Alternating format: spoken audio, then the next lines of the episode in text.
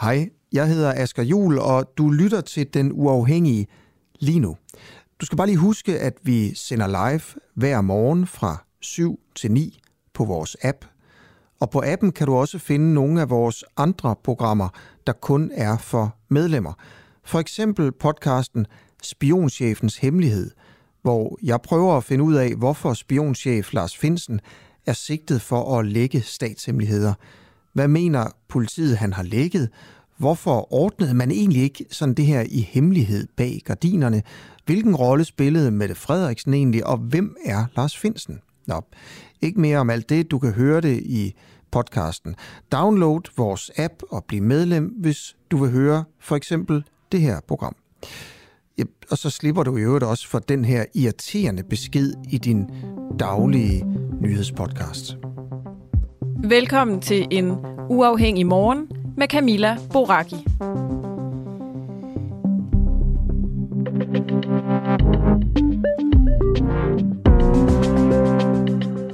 Godmorgen tirsdag den 27. september. Klokken er blevet syv, og det her er en uafhængig morgen, hvor vi skal tale en del om Morten Messersmiths udtalelse, en blandt mange fra øh, Dansk Folkepartis landsmøde. Det er den her udtalelse om, at øh, han er godt og grundigt irriteret over, øh, med hans egne ord, det han kalder beduinlejre på sygehuse og i venteværelser. Og øh, vi skal både høre, hvad I lytter siger til den udtalelse, og også hvad han selv egentlig mener med det, og øh, måske også nogen, som øh, stiller sig lidt kritisk over for det. Og jeg kan allerede lave en fuld disclaimer, som siger, vi kommer ikke til at gå ned i altså selve ordvalget. Det at han kalder det for Beduin Life. Og jeg tror godt, det vil jeg i hvert fald antage, at de fleste godt ved, hvad Morten Messersmith mener, når han siger Beduinlejre.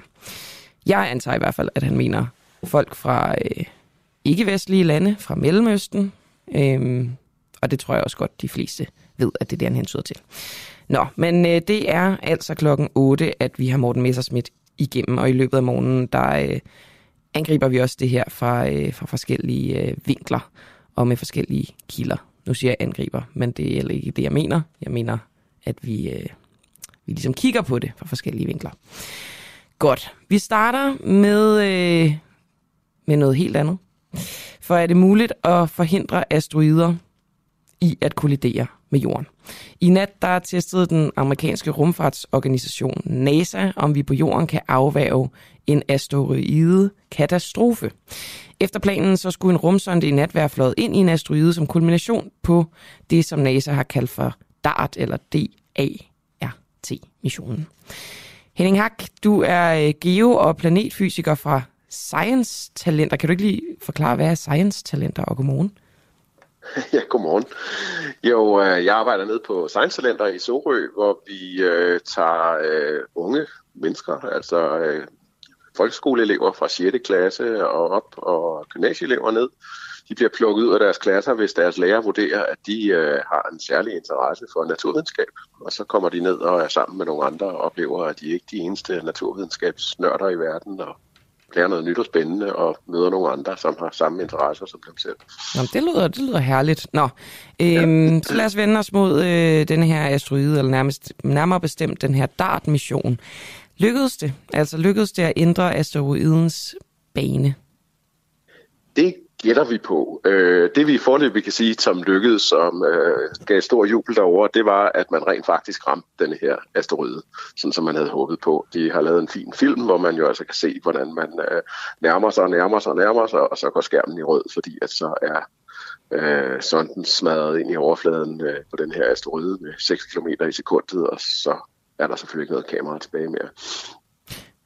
Hvorfor har man ikke øh, lavet to sonder? En med det, et kamera, der ligesom kan filme. Det lyder lidt dumt, at, øh, at man så efterlader Jamen, det ingenmandsland.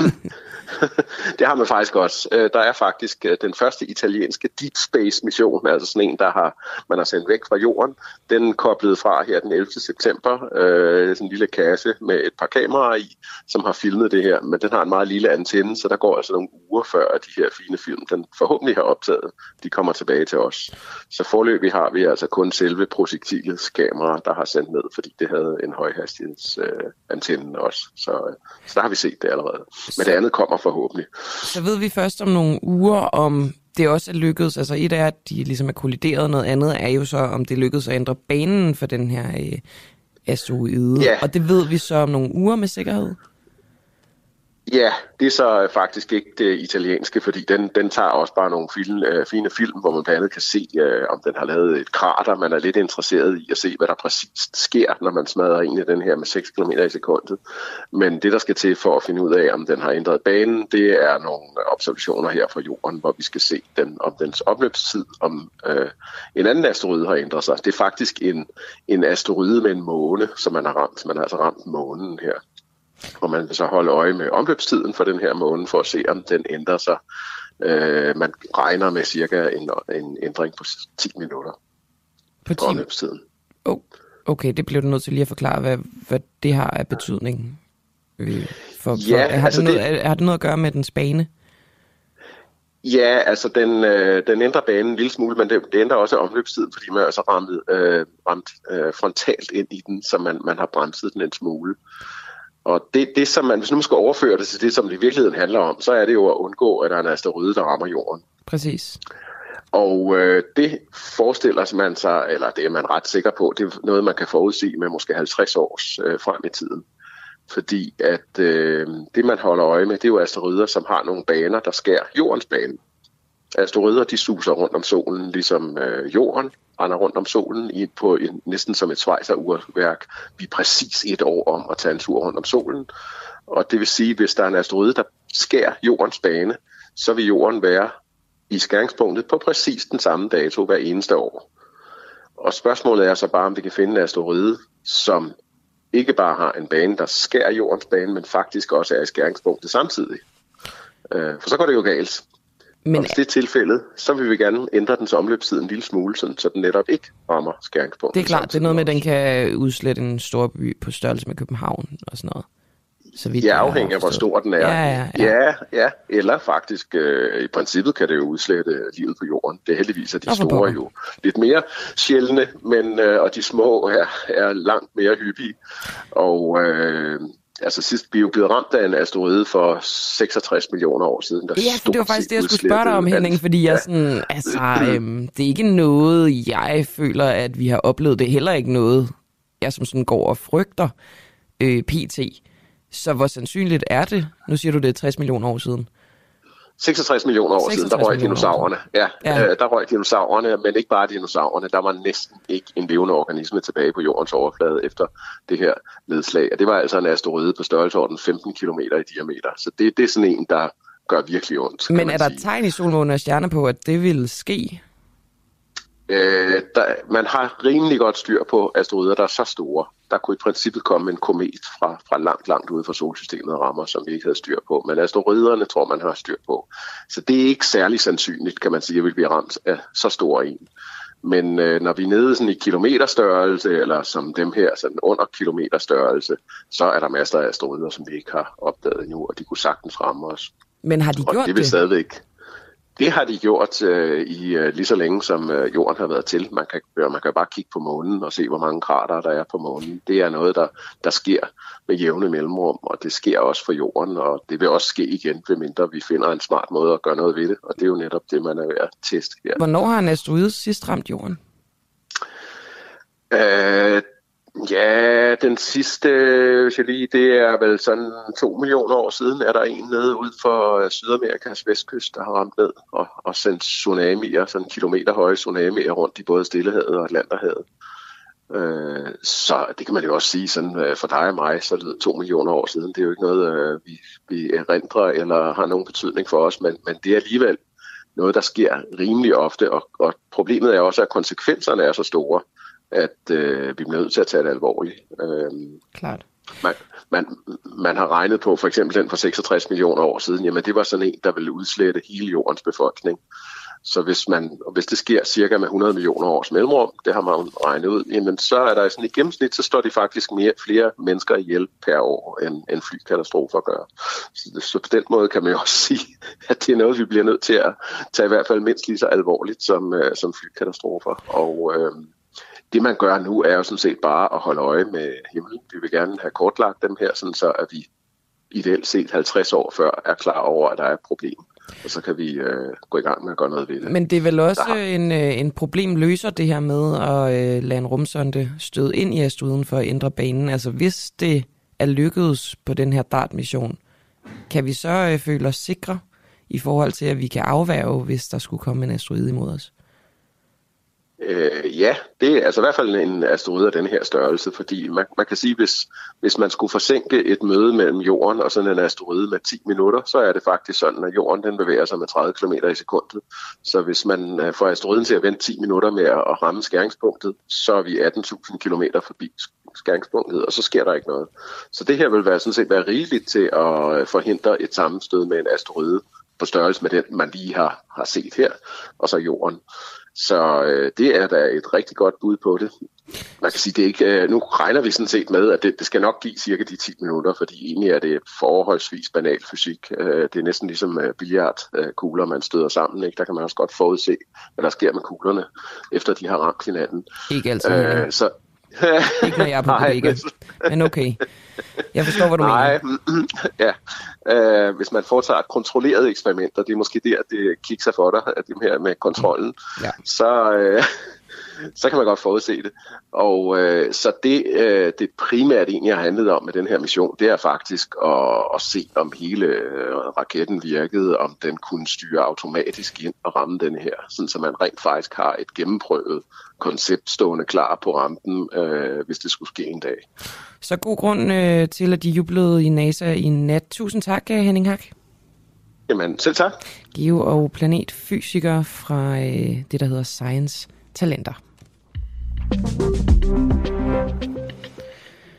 Og så går vi videre og spørger, om Dansk Folkeparti er blevet et ligegyldigt parti.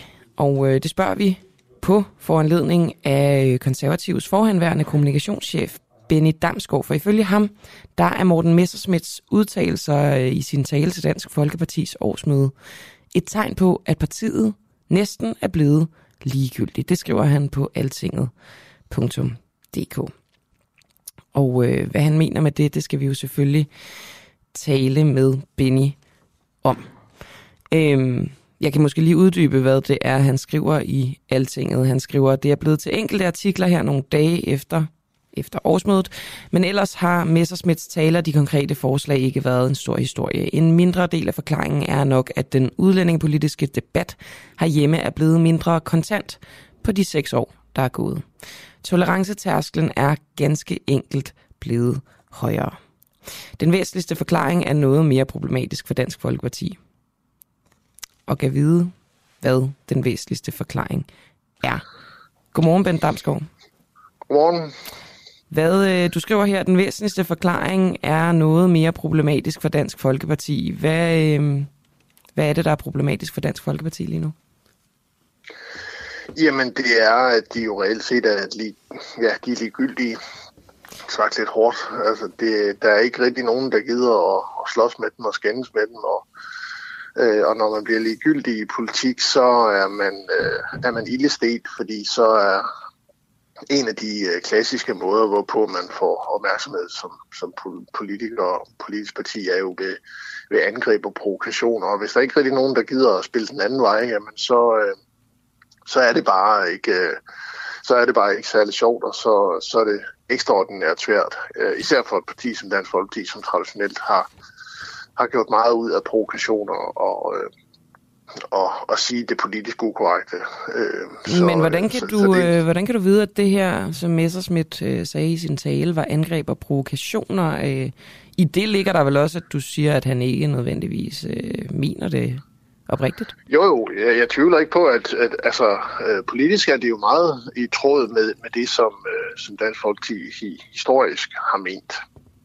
Men især i hvert fald øh, personer i, i Dansk Folkepartis bagland men man skal huske på, at, at, at der i den her sammenhæng jo også er den, øh, at, at den parameter med ind over, at, at Messersmith i forbindelse med, at han, han, øh, han sagde, at han nu ville være formand for, for Dansk Folkeparti, han førte kampagne, så lagde han jo en lidt mere moderat linje, som primært havde til formål at gøre Dansk Folkeparti regeringsstol. Hvis du skal i regering i det her land, så er du jo nødt til at og, og i hvert fald acceptere, at der er nogle spilleregler, øh, som for eksempel at Danmark øh, er en del af en række internationale konventioner og lignende, som, som man kan godt problematisere, men grundlæggende kan du ikke stille spørgsmålstegn ved den. Og det er reelt set jo det, han, han gør nu, så, så han jo, øh, han, der er ingen tvivl om, at han, han mener det der, men, men han, øh, han håber jo også, at der er nogen, der tager provokationen, så, så han kan få opmærksomhed, fordi det har han med de målinger, som Dansk Folkeparti står til på noget tidspunkt behov for. Benny, øh, nu ved jeg godt, at du jo skriver om Messersmiths udtalelser på et metaplan, men altså, de var jo stadig gyldige nok til, at du i hvert fald ville skrive om dem. Jo, det, det er rigtigt nok, øh, og så, så på den måde har han da fået, øh, har han da fået lidt opmærksomhed. Mm, men, øh, men min pointe er jo, at, at, at Dansk Folkeparti i dag er, er et andet øh, parti, end det har været øh, tidligere på den måde, at hvor man øh, jo tidligere fik masser af opmærksomhed ved at lave provokationer, så er man i dag sådan lidt ligegyldig. Og, og derover så, så er det også for mig tydeligt, at øh, det er i hvert fald en af mine andre pointer, at de jo i, i forbindelse med det her landsmøde har, har taget et ja, uudtalt opgør med den linje, som Messerschmidt ellers blev valgt på, som jo havde til formål at bringe Dansk Folkeparti i regeringen igen efter næste valg. Fordi med den linje, der er lagt, den politiske der, linje, der er lagt på det landsmøde, så, så kommer Dansk Folkeparti ikke i regering efter næste valg, hvis der kommer et blot flertal. De, de er simpelthen ikke regeringsduelige med de uh, synspunkter, som de har lagt. Kan du konkretisere derfra. det lidt? Ja, altså det er jo det der spørg- det er spørgsmålet om et, et opgør med de internationale konventioner og, og nogle grundlæggende spørgsmålstegn ved, ved EU. Altså, de ting øh, er bare ikke øh, forenligt med at, at sidde i regering. Du kan godt stille spørgsmålstegn ved, ved øh, altså du kan godt problematisere, så vil jeg sige det, at at, at de internationale konventioner, for eksempel på flygtningeområdet, stiller nogle begrænsninger på, på Danmark, og man også er, altså, er villig til at, om ikke andet, indgå i en forhandling med de organisationer, som, som man er del af for at få lavet nogle ændringer. Men man kan ikke grundlæggende gå ind og sige, at man vil ud af, af konventionerne. Hvis man, hvis man mener det, og man gør det, og man har det som et, et krav, man ikke er villig til at, at gå væk fra, så, øh, jamen, så er... Øh, så kommer man bare ikke i regering. Det samme, hvis du er EU-modstander så kommer man ikke i regeringen, fordi EU spiller så stor en rolle i dansk øh, politik og er så, så afgørende. Så, så, så kan man sige. Men, men det er ikke det samme som det Dansk Folkeparti det gør. Det er ikke rationelt. Altså, det er det, fordi altså, Dansk Folkeparti sidder i en overlevelseskamp på nuværende tidspunkt. Og det er vigtigere for det, at man over, overlever, end at være regeringsduelig. Fordi øh, øh det, øh, de ligger omkring 2-2,5 procent i meningsmålingerne, og der skal ikke meget til, at bringe dem under, og hvis de er først ude af Folketinget, så er det så er det slut.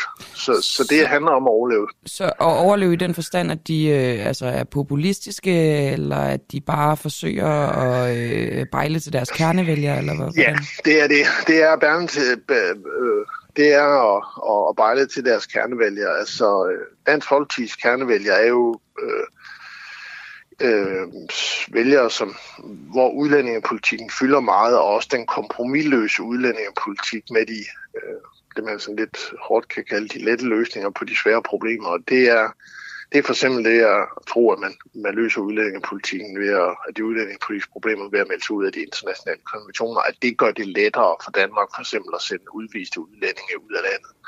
Men det er vel også en reel færre holdning i virkeligheden? Det er en holdning, ja. Der er ikke så meget belæg for, at det kan lade sig gøre, men det er en, det er en færre holdning at have. Der er ikke så meget i det. Øh, og, og, og det er Hvorfor også, kan det ikke lade sig gøre? Vælge, hvorfor det ikke kan lade sig gøre? Jamen, det er fordi, at øh, det er de internationale konventioner, som, som, som regulerer det her område på en måde, hvor du, du kan bare gøre lidt, fordi ellers så kan du ikke have nogen som helst sanktionsmuligheder over for, for lande, som ikke er villige til at tage deres, deres egen statsborger, for, for eksempel. Så det, men, men altså, det er en lidt anden, mere teknisk diskussion. Men, okay. men uanset, uanset hvad, så er, øh, altså, de har valgt at gå efter at bejle for deres øh, kernevælgere, og det giver mening, der hvor Dansk Folkeparti er i dag. Det gør små partier, som øh, har været store engang, og som så er blevet små, og, øh, og, og nu kæmper for at komme op igen. De starter med at bejle benhårdt til deres kernevælgere, for at få dem tilbage igen og sikre, at de bliver hos dem, når valget kommer, og så bygger de ud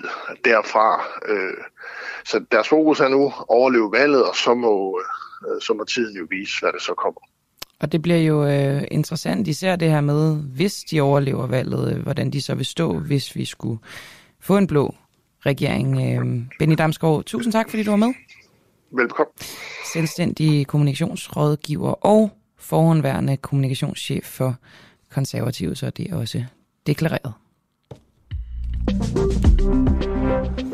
Og jeg har tænkt mig at føre noget af det her videre til Morten Messerschmidt, fordi øh, jeg er ikke sikker på, at han vil være enig i, at øh, alt det her, som Ben Damsgaard han siger, det er jo øh, især interessant det her med, at Morten Messerschmidt måske har ændret linjen fra da han blev formand. Det har han jo ikke været i specielt lang tid. Han er Folketingets kortest siddende formand.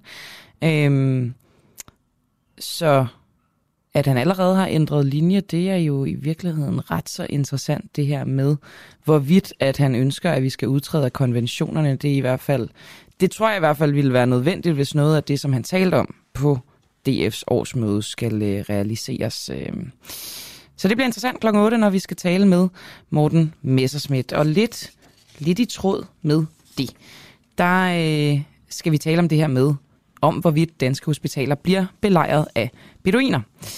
Vores reporter Christian Henriksen, han bemærkede en særlig sekvens i Morten Messersmiths tale til partiets årsmøde i forrige weekend.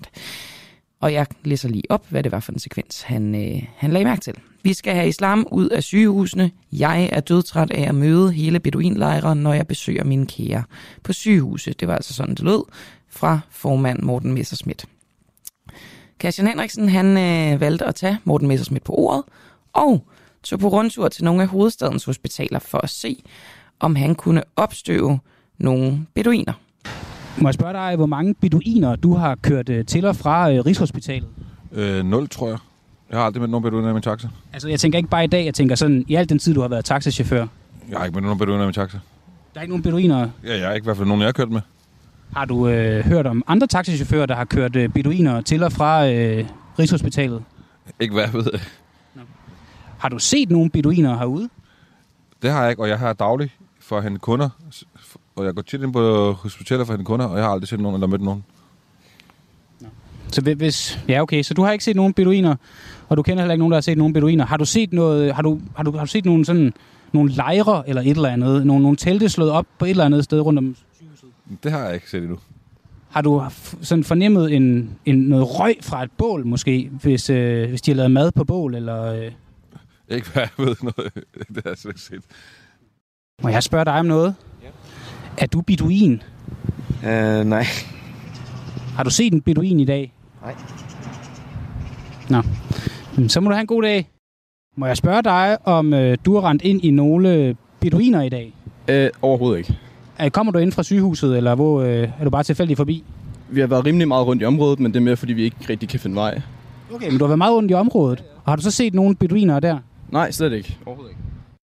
Du kommer lige ind fra øh, Hvide Hospital. Ja. Arbejder du derinde? Øh, jeg er medicinstuderende på klinikophold, så øh, jeg arbejder der ikke. Det er en del af studiet, at jeg er her det næste halve år. Er der nogen øh, på dit medicinstudie, er der nogen beduiner der? Altså, beduiner, det synes jeg altså ikke. Det synes jeg er et underligt ord at bruge. Er der nogen, der øh, på dit medicinstudie, der bor i ørkenen? Nej, de bor alle i Danmark. Altså, Der er ikke noget ørken i Danmark. Bor de i, i, i, i et sted med meget sand i Danmark? Der er jo øh, vestkysten. Der er der jo meget sand. Er der nogen på dit medicinstudie, der bor langs vestkysten? Nej, de fleste bor i byerne. Jeg kender ikke nogen, der bor langs vestkysten. Har du set nogle beduiner inde på øh, Hvidovre Hospital i dag? Nej, det har jeg ikke. Er du stødt på nogle, øh, nogle mystiske telte, sådan lejre eller et eller andet ude i venteværelset, for eksempel? Slet ikke. Det, det tror jeg heller ikke, vi må. Har der været nogle øh, lejrbål, hvor folk har siddet og lavet mad inde i venteværelset eller operationsstuer? Eller... Ej, det, det er langt fra. Altså, så har man ikke været på et hospital, hvis man tror, at der findes sådan nogle ting derinde. Men Morten Messerschmidt, han siger jo, at når han er på sygehuset, så render han ind i en helt beduinlejr. Er du bekendt med, at der kunne være andre sygehuse i Danmark, hvor man har beduinlejre? Jeg tror ikke, det findes på et sygehus. Så ved jeg ikke, hvilket sygehus han har været på. Det må være et meget specielt. Det, det findes ikke i Danmark, så. Kommer du lige ind fra øh, Hvidovre sygehus? Ja, det gør jeg. Øh, har du set en beduin i dag? Nej. Har du aldrig set en beduin på sygehuset? Nej, det mindes jeg ikke. Har du nogensinde let efter en beduin på sygehuset? Nej, det har jeg heller ikke. Er du stødt på nogle øh, telte eller sådan mystiske lejre et eller andet sted, måske i venteværelset? Nej, det mindes jeg ikke. Har du bemærket nogen, der har lavet mad fra bål i venteværelset? Heller ikke. Okay. Arbejder du herinde? Ja. Så. Og der er ikke nogen beduiner, der arbejder inde på sygehuset? Nej, det er der ikke. Har du nogensinde haft en patient eller klient, der var beduin? Nej. Nå. Her var det altså Christian Henriksen, der var rundt på forskellige sygehuse i hovedstaden, efter vi bragte den her Voxpop, som det hedder, på vores Facebook-side. Så kom der, kan jeg godt sige, en del kritik, fordi folk mente, at det var et ret latterligt indslag, fordi man jo ikke skal tage Morten Messersmiths ord bogstaveligt. Øh, og det kan godt være, det er rigtigt. Men øh, nogle gange illustrerer det også, hvad politikerne ligesom bruger af retoriske greb, hvis man vælger at tage det bogstaveligt, det de siger. Nå, men øh, der var altså også mange, der skrev i den her Facebook-tråd om deres egne oplevelser på de danske sygehuse. Og en af dem, det var Liselotte Hansen, som skrev, hun havde oplevede højrystede gæster, der ikke tog hensyn, da hun selv var indlagt på et hospital. Og vores reporter, Kristoffer Poulsen, han ringede til Liselotte Hansen for at høre hendes historie. Når man kommer op fra operationsstuen og jeg har det rigtig dårligt, så er det altså lykken, at der ligger en indvandrer på stuen, hvor hele familien står, og de er jo meget højrøste. Og de står der lige fra morgen af ind til aften.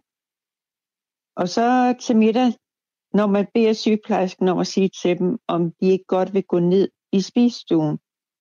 Det gør de så også, men man kan høre det på hele afdelingen, de sidder og snakker dernede, ikke også? Øh, de mangler ligesom det, det er, som vi andre har, altså på et sygehus, der kan man godt være lidt stille, og ikke så mange omkring patienten. Men de tager ikke hensyn. Og så er jeg ude for også, at øh, når de så skal kigge efter sår, der er nogen inde på stuen, ikke? hvis de ikke går ud, så sætter de skærm op, og så ungerne der, de går hen og skal kigge om bag ved skærmen, ikke også? For at se, hvad det er, hun laver ved en, ikke også? Det, det er lidt irriterende, øh, og der bliver ikke sagt til dem fra forældrenes side, at de skal holde sig over ved den anden seng, hvor de hører til, ikke? Og jeg har været ude for det mange gange. Altså, jeg blevet opereret 17 gange, og jeg har arbejdet ude på sygehus i 15 år. Hvorhen arbejdede du? Jeg har arbejdet på Næstved sygehus. Og der oplevede du, at det var et generelt problem, det her? Det var et generelt problem, og det har det været i mange år. Gjorde du noget for ligesom at komme problemet til livs? Jamen, man kunne godt sige til dem, vil I godt være søde og lade være med at rende herude på gangen. Men det var de ligeglade med. Man havde det et princip, at man løb ikke på en gang. Det var forbeholdt, altså hvis der var nogen, der løb, så reagerede man med det samme, for så var det tegn på, at der var hjertestop et eller andet sted. Ellers var det bandlyst at løbe. Så... Men der var ikke sådan generelle regler for, hvor mange besøgende, der ja, må være på, på stuerne og i det hele taget? Ikke andet, der står, at man skal ligesom moderere det lidt, ikke også med, hvor mange man, man øh, besøger gangen, ikke også? Fordi øh, patienterne kan godt være ret trætte, kræver lidt ro, men øh, med dem, der, der møder de op hele familien på en gang, og kan blive siddende der hele dagen. Så Kender du andre, der har sådan nogle oplevelser her, altså når de har været indlagt? Ja, jeg har min datter der, øh, da hun øh, lå med vejer og sådan noget, der var der også indvandrerfamilie der, hvor at, øh, de var mange inde på stuen, hvor der var ikke fred og ro derinde simpelthen. Og der bad hun til sygeplejersken, om hun ikke godt ville sige til dem, de skulle gå ud. Men øh, de hørte ikke efter, hvad der blev sagt. Så sådan er det generelt øh, den ene gang efter den anden. Jeg ved ikke, hvad man kan gøre ved problemet. Øh, om man så skal simpelthen sige til vedkommende, altså halvdelen af må simpelthen gå ud, og så vente indtil den ene halvdel er færdig. Så kan de gå ind, men så har vi problemer igen med, at de sidder og snakker højt. Førhen, der var det hed så, at øh, man måtte være der en times tid, ikke også? Sådan er det jo ikke mere. Der må man komme og gå, ligesom man vil, ikke? Så der har man så kun lige fred der, hvor man sover til middag. Ellers er der ikke fred. Ellers så er der ikke fred. Det var altså lige Lotte Hansen her, som blev interviewet af Christoffer Poulsen. Jeg kunne se, at øh, det forrige indslag affødte en del øh, kritik, også i vores live-tråd på Facebook her til morgen. I synes, at det var latterligt og ligegyldigt, og I kræver, at vi tager hans udtalelser alvorligt. Jeg tænker ikke, der er noget galt med både at øh, anfægte udtalelserne bogstaveligt, men også at behandle dem på den måde, vi må antage, at Morten Messersmith mener det, som nok ligger sig i tråd med det, som Liselotte Hansen hun siger her, altså at øh, det er et reelt problem på sygehusene. Og det er egentlig også det, som er vinklen i mit øh, interview med Morten Messersmith. Hvad, øh, hvad skal man gøre konkret ved det? Hvad vil han gøre konkret ved det? Kan man lovgive sig ud af det her? Kan man øh, i tråd med, øh, hvad der er lovligt i Danmark, øh, ligesom sætte regler op for, hvad man må og ikke må på hospitalerne?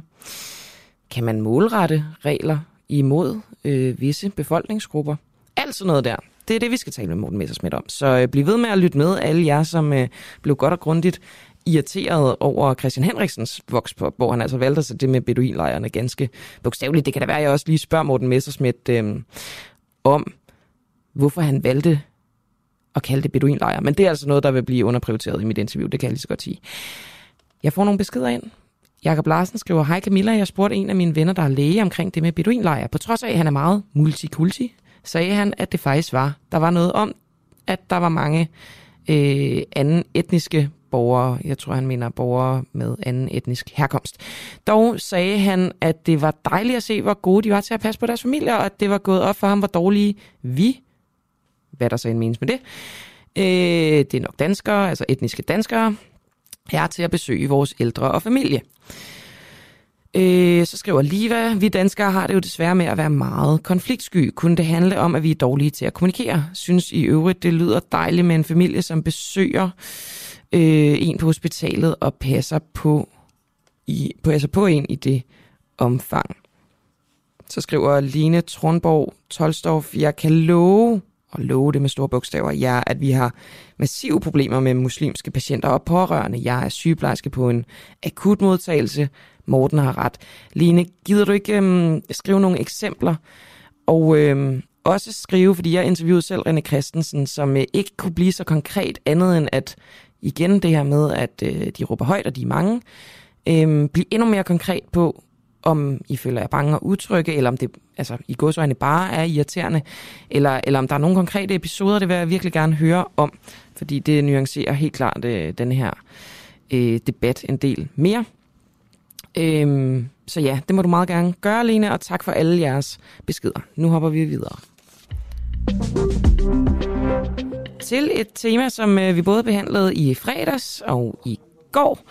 Og øh, til dem, der ikke hørt med de dage, så kan jeg afsløre, at det handler om æg, nærmere bestemt buræg. For spørgsmålet er, om Rasmus Prehn, han burde afskaffe buræg nu, i stedet for at vente de 12 år, som øh, han altså har besluttet at gøre. Fødevare- og landbrugsminister Rasmus Prehn har besluttet at gøre buræg forbudt fra næste år, men det er med en udfasningsperiode på hele 12 år for nuværende producenter. producenter. Lars Bøjsen har lige investeret millioner i sin produktion af buræg, og er derfor stærkt utilfreds med det her øh, forslag fra Fødevareministeren. Godmorgen, Lars. Godmorgen. Hvad er det øh, præcis, du har investeret penge i? Ja, måske skal jeg lige sige, at du er indehaver af Springkilde Æg og en af Danmarks syv tilbageværende producenter af buræg. Så hvad er ja. det, du har investeret øh, mange millioner i, i din produktion? Jamen, det, det er jo et, øh, et anlæg, som, øh, som øh, nej, hvis vi, hvis, hvis vi lige skal gå til helt, helt tilbage, Lad os det. så, i, øh, så vedtog øh, EU at øh, udfase de gamle buer i øh, 12 og erstatte dem med øh, berigede buer. Og berigede buer, det består af et, altså den korte version, et bur med sædepinde, der er en redekasse, og der er et lille skrab øh, areal, hvor de kan baske om eftermiddagen. Med andre ord, Øh, øh, lige en stjerne op på hønsehotellet, så at sige. Ja, ja, ja, ja, og, og det var jo rigtig fint. Og, og der var valget jo, skulle vi stoppe, eller skulle vi øh, øh, øh, fortsætte? Og, og vi valgte så at fortsætte. Øh, Altså, og I, investere. I overvejede at stoppe, fordi det var dyrt at lave berigede buer. Ja, altså, ja, det, det, det, er- det er jo sådan en rimelig peberet investering.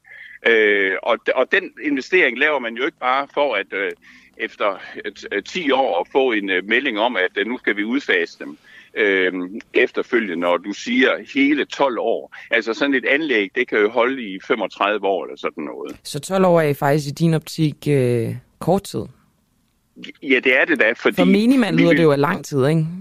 Altså, hvis jeg skulle Ja, udfase men- noget i men- mit liv, så er der ikke noget, der ville tage 12 år. Men jeg er jo heller ikke Nej, producent. Men, men netop, og, og du vil jo heller ikke, øh, jeg tror, hvis du nu lige har købt et hus, øh, så vil du jo heller ikke øh, øh, være særlig øh, interesseret i at, at skal sælge det om 12 år, øh, eller blive pålagt at sælge det om 12 år, eller stoppe. Mm. Øh, så, så altså, generelt er investering i landbrug, de er jo langsigtede. Det er jo ikke øh, tre års afskrivninger, så er det, så er det videre. Så øh, Men Lars det- Bøjsen, jeg bliver nødt Ja. til at spørge, øh, hvordan kan du ikke have set det her komme? Altså selv mig, som ikke er i øh, landbrugssektoren, kan Jamen, godt se, se- at det, det hele peger jo ikke ligefrem i retning af, at øh, buræg bliver noget, der vil fylde mere og mere. Jamen, det var det da. Øh, Da, da, da supermarkedet øh, øh, lavede deres stunt her for tre år siden med at udfase buræg, øh, det var jo ikke ud fra, ja, de, de siger det ud fra dyrevelfærdsmæssige grunde, men det er jo, det er jo, det er jo pudsigt. I den her produktion, der er der overhovedet ikke fakta, det tæller. Fordi så er det den forkerte produktion, man udfaser. På alle parametre, der dyrevelfærdsmæssigt, der har burhønsen det bedst. Altså bedre Den bedste end øh, ja. frilandshøns og Nej. økologiske høns. Og... Jamen, jamen prøv at høre her. Lad os nu lige tage... Lad os tage... Vi kan, vi kan starte med det ene, ene øh, måleenhed, kan man sige. Lad os tage dø, øh, dødeligheden, som er, er sådan et rimeligt udtryk for, om dyr har det godt eller ej. Ikke nødvendigvis, øh... Lars. Det behøver det jo ikke være. Nå, nå okay. Nå, okay. Jamen, så er det jo svært at, så er det svært at argumentere, jo. Ja, måske, Ja, ja, men- måske men- men- ikke. Altså, jeg kunne egentlig godt tænke mig at vende tilbage til det, jeg spurgte dig om. Du siger, ja. at uh, burhæk, jeg ved ikke, om du sagde, at de havde det bedst, eller burhøns er det jo. Men altså, Nej, må de jeg ikke har- lige spørge dig, har de det bedre end økologiske og fritgående? Helt sikkert. Helt sikkert. Okay, kan du Fordi- forklare det? Grund, ja, det kan jeg sagtens forklare. Fordi grunden til, at man, man udviklede burerne for mange, mange, mange år siden, det var jo, at man havde problemer med kanibalisme. Og kanibalisme opstår, når du har en flokstørrelse på en uoverskuelig flokstørrelse, lad os sige over 10. Så har du hakorden. Og hakorden, den kommer uanset hvad du gør i store flokke, den er der. Der er altid nogen nederst på rangstigen. Og det er derved, den største dødelighed fremkommer. Det er, når du har hakorden. Men kan man ikke sige, at det måske også er deres øh, naturlige adfærd? Altså, hvis de har meget plads, så... Øh, jeg ved ikke, hvor meget kannibalisme forekommer øh, i sådan et økologisk Jamen, landbrug. det er, Men jeg kan godt se, hvis, altså, hvis det, du taler om skrabehøns, som jo er mange nej, på, på... også, også, også økologisk. Men er det ikke bare deres naturlige adfærd så? ja, den, den naturlige adfærd er jo ikke, at du går sammen i 3.000 øh, høns sammen. Det er jo ikke en naturlig adfærd. En naturlig adfærd, som du ser måske ved fasaner, hvor det går en 4-5 stykker sammen. Okay. Så, så, så der er jo ikke noget naturligt ved alle de produktionsgrene, vi har i dagens Danmark og i Europa, eller den sags skyld i hele verden. Der er jo ikke noget naturligt ved det mere. Okay. Og så kan man Den jo så, måde- altså, så kan man jo så diskutere om kannibalisme, øh, ja. men trods alt et lidt mere frit liv for en høne, er bedre end ingen kannibalisme og så et liv i et bur. Det er måske Ja. svært at afgøre, når vi ikke kan tale med hønsene. Ja, Ja, men det er rigtigt. Men, men Lars Bøjsen, men- må jeg ikke lige øh, tillade mig at pege det lidt tilbage til der, hvor vi startede? Ja. Netop den her øh, udfasning, som Rasmus Prehn han Ja, ønsker. ja. Har du et tal på, hvad det vil koste dig, denne her udfasning? Hvad du vil tabe ja, økonomisk? det har, vi, øh, det, det har vi sendt ind til ministeriet. Det ved de udmærket. det, det har de fået tallene på. Og hvad er det, hvad er det for dig? Jamen totalt, totalt set, jeg, jeg, så vidt jeg husker, øh, så er det nogen med 100, små 200 millioner. Det vil okay. koste alt i alt. Og lad os nu sige, men- at du bliver kompenseret for det. Sådan ser det jo ikke ud øh, for nuværende, men hvis du nu blev komp- kompenseret, ville det så være nok? det, det vil da være bedre end ikke at blive det jo. For jeg, jeg synes, det er jo fantastisk, at, at man har en lovlig produktion, og så på grund af, af jeg ved ikke, hvad bevæggrunden er, men man kan jo gisne over, hvorfor at, at, at den melding kommer nu. Øh, da Rasmus Prehn blev minister, øh, fire dage efter han blev minister, øh, ind i minkskandalen, der meldte han ud, at han skulle udfase øh, buerne her.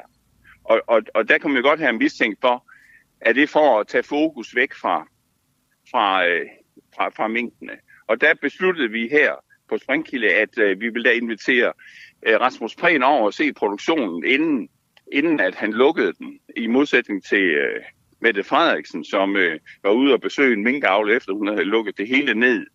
Og, og der, han er jo en flink mand, Rasmus Prehn. Og på tomandshånd, der er han jo fin. Der siger han jo, Nå, det ser jo, det ser jo godt ud, det her. Men i det øjeblik, han kommer ud til pressen, ja, så skifter han jo. Øh, ja, det er jo sådan en rigtig politiker. Nå, så han, har- han har sagt til jer, at han synes, at øh, forholdene ser fine ud. Ja, og, og jeg kan sige dig, vi har ikke haft en eneste inde, øh, som ikke er kommet ud bagefter og sagt, hold da op, men det ser jo super ud. Fordi det er, problemet er jo, at de billeder, som florerer på i medierne, for det første er de jo gamle billeder, kan vi jo se, at det er de gamle systemer, de viser. Øh, og, og så bliver de manipuleret med. Lars, vil du ikke øh, sende et billede til min telefon øh, af, hvordan din bur ser ud? Jo, jo, altså, hvis vi jeg kan, kan. lægge det op på vores Facebook-side måske, fordi det tror jeg, der er rigtigt. Der florerer øh, nogle billeder, altså inde i mit hoved florerer der også nogle billeder, som øh, Ja, måske ikke og- stemmer og- overens og- med, hvordan øh, din, øh, din produktion ser ud. Så vil du ikke gøre Ja. det? Jo, jo, hvis jeg kan finde ud af det. Jeg vil gerne sende et billede til dig. Perfekt, det øh, kan du lige aftale med vores øh, producer. Men, men for, lige, for lige at vende tilbage til det, du sagde. Jamen, vores tid er faktisk ved at løbe ud, så du skal gøre det kort, Lars. Nå. Nå, jamen, det er, jo ikke, det er jo ikke på grund af, at forbrugerne ikke vil have buræg, øh, da de blev udfaset i, i øh, butikkerne. Der var salget rent faktisk 55 procent. Ej, det var et statement, så vidt, øh, så vidt jeg husker, øh, altså nej, fra, nej, det, det, fra supermarkederne, ikke? Ja, det er et fakta. Det er fakta. Der var salget 55 procent. Og så laver man selv, sådan en selvopfyldende profeti. Jamen, I kan bare se, at forbrugerne vil ikke købe æggene mere. Nej, det tror jeg da pokker man, når de ikke kan købe dem i, i supermarkederne.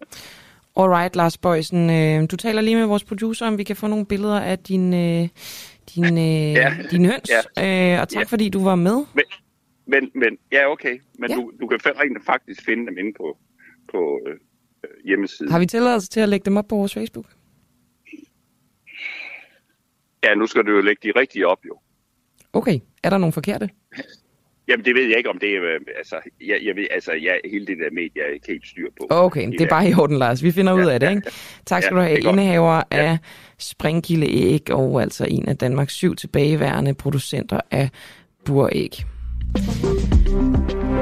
Vi har selvfølgelig spurgt øh, landbrug- og fødevareminister Rasmus Prehn, om han vil stille op til interview. Det har ikke været muligt øh, for nuværende. Vi bliver selvfølgelig ved, måske kan vi få fat på en øh, ordfører på området.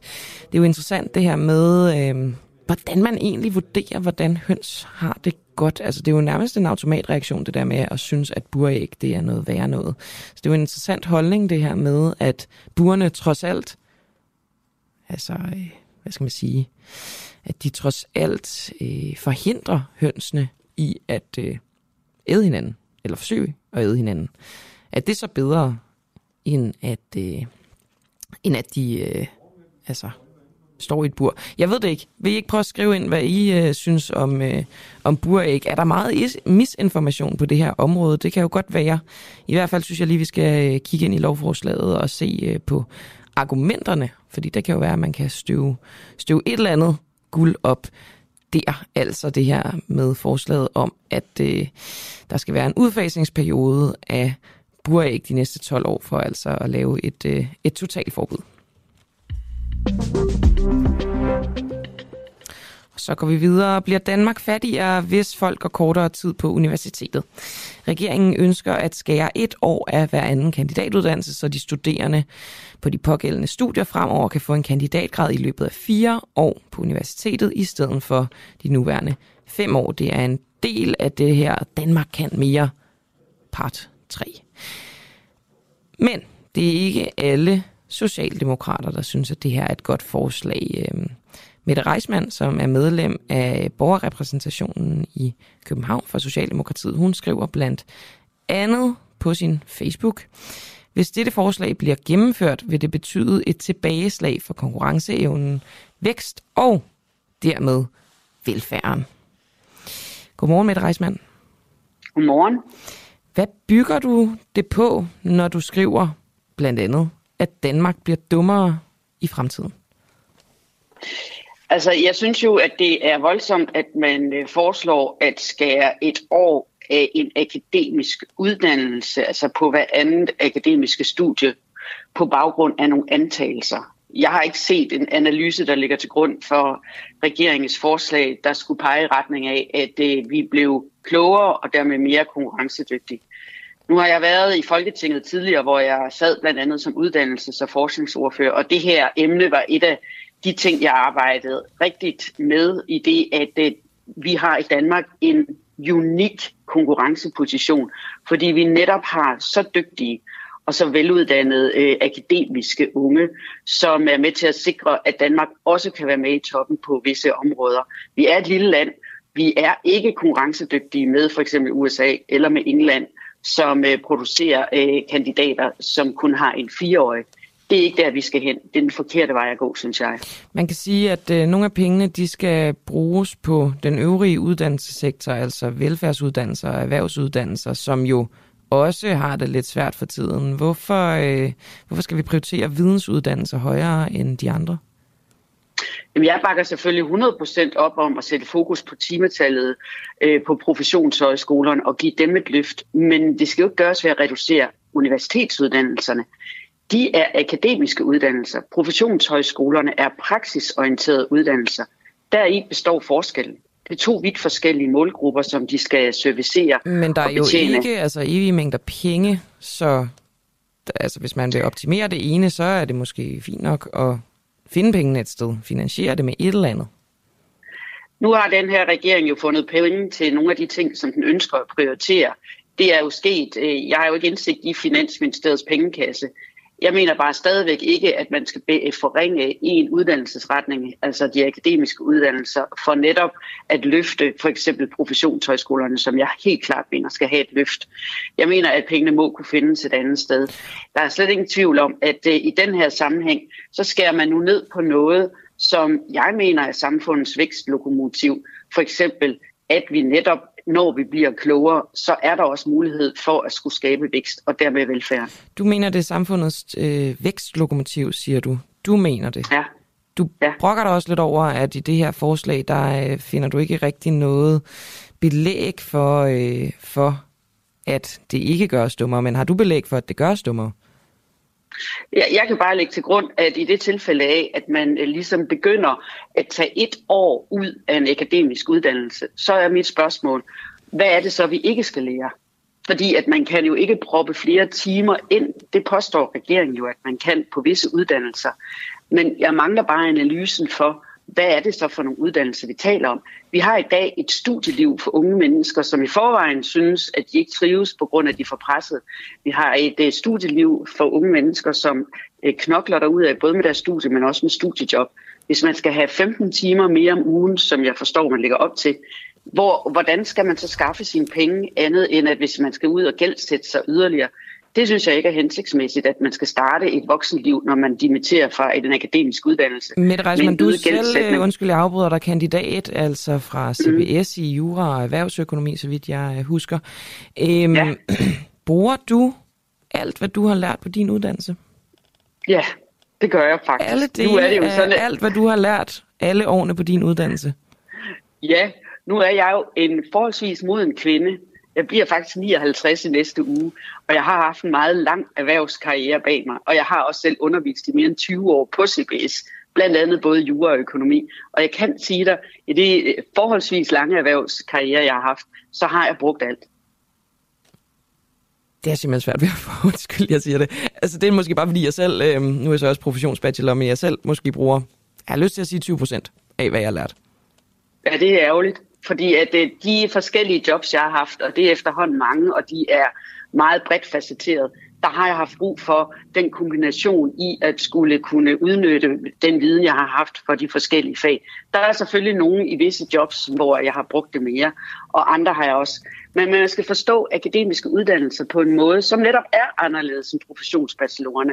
At det her, det er metodikker, som man lærer, som blandt andet medvirker til, at man kan arbejde med sit fag på en anden måde, end man gør på en professionsbachelor. Så siger du til mig, Mette Reisman, siger meningen. du, at alle kandidatuddannelser, der er ikke et eneste semester på en eneste kandidatuddannelse, som er overflødigt i forhold til, hvordan man bruger uddannelserne i praksis? Ja, det håber jeg jo ikke. Nu er det jo ikke sådan, så at der er en eller anden... Det håber du ikke, men ved du det? Altså, nu kræver du af regeringen, nej, at de har nej. noget belæg for det, de gerne vil lovgive om. Men har du belæg for det, du siger? Nej, det har jeg ikke. Og nu kan jeg jo forstå, at du er jo en af dem, som så kun bruger 20 procent af, hvad du har lært. Der findes sikkert andre ligesom dig, som jo heller ikke endnu har brugt alt, hvad de har lært. Øh, og en professionsbachelor kan jo føre mange steder hen, og det kan en akademisk uddannelse også, afhængig af, hvad det er for en karriere og hvilket erhvervsliv, som ligger foran sig. Det er jo ikke til at vide på forhånd, når man står på kanten af arbejdsmarkedet og skal først ind på det for første gang. Så hvorfor ved du ikke på forhånd, hvad altså, det er, du kommer teste, til. Ikke teste, øh, om man kan altså, effektivisere det, eller skære det overflødige fedt fra, så at sige? Jamen, jeg synes ikke, at der er noget overflødigt fedt. Nej, jeg det synes, synes du ikke, men du ved altid... det jo ikke. Det har du lige sagt, så hvorfor ikke teste det? Nej, ja, fordi at jeg frygter faktisk. Jeg frygter, at man kommer til at ødelægge en uniqueness, som består i, at vi har en konkurrencefordel. Og jeg kan simpelthen ikke forstå, hvorfor at man tager et helt akademisk år skære væk. Hvad er det, der skal skæres væk? Er det for eksempel specialet, der skal skæres væk? Det er jo den akademiske svendeprøve. Det synes jeg ville være meget, meget ærgerligt. Altså, vi har brug for veluddannede unge, som kan tænke selvstændigt, og som har haft tid til at prøve både uddannelse og teori af i praksis også måske tage et udlandsophold og indhente inspiration og ny viden udefra og tage det med hjem. Og samtidig også have et studiejob. Øh, Allerede i dag, der samarbejder man jo meget med erhvervslivet, og jeg kan forstå, at regeringen har lagt op til, at blandt andet den etårige kandidatgrad, den skal være mere erhvervsrettet.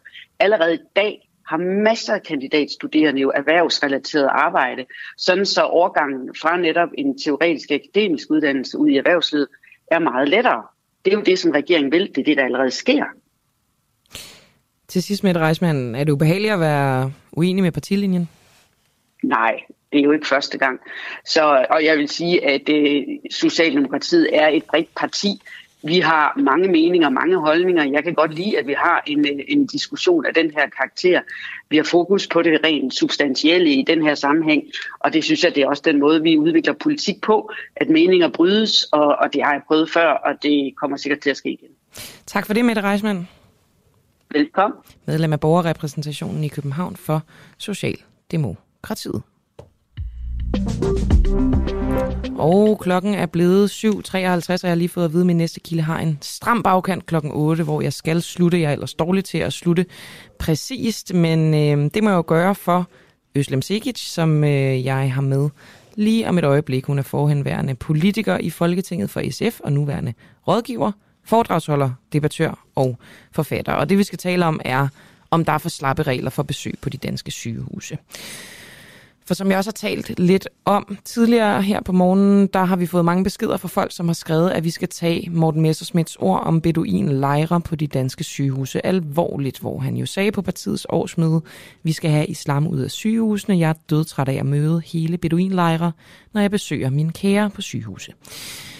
Og med beduinlejre, der mener han naturligvis folk med, altså må man antage et tilhørsforhold til islam, eller indvandrere fra ikke-vestlige lande eller fra Mellemøsten.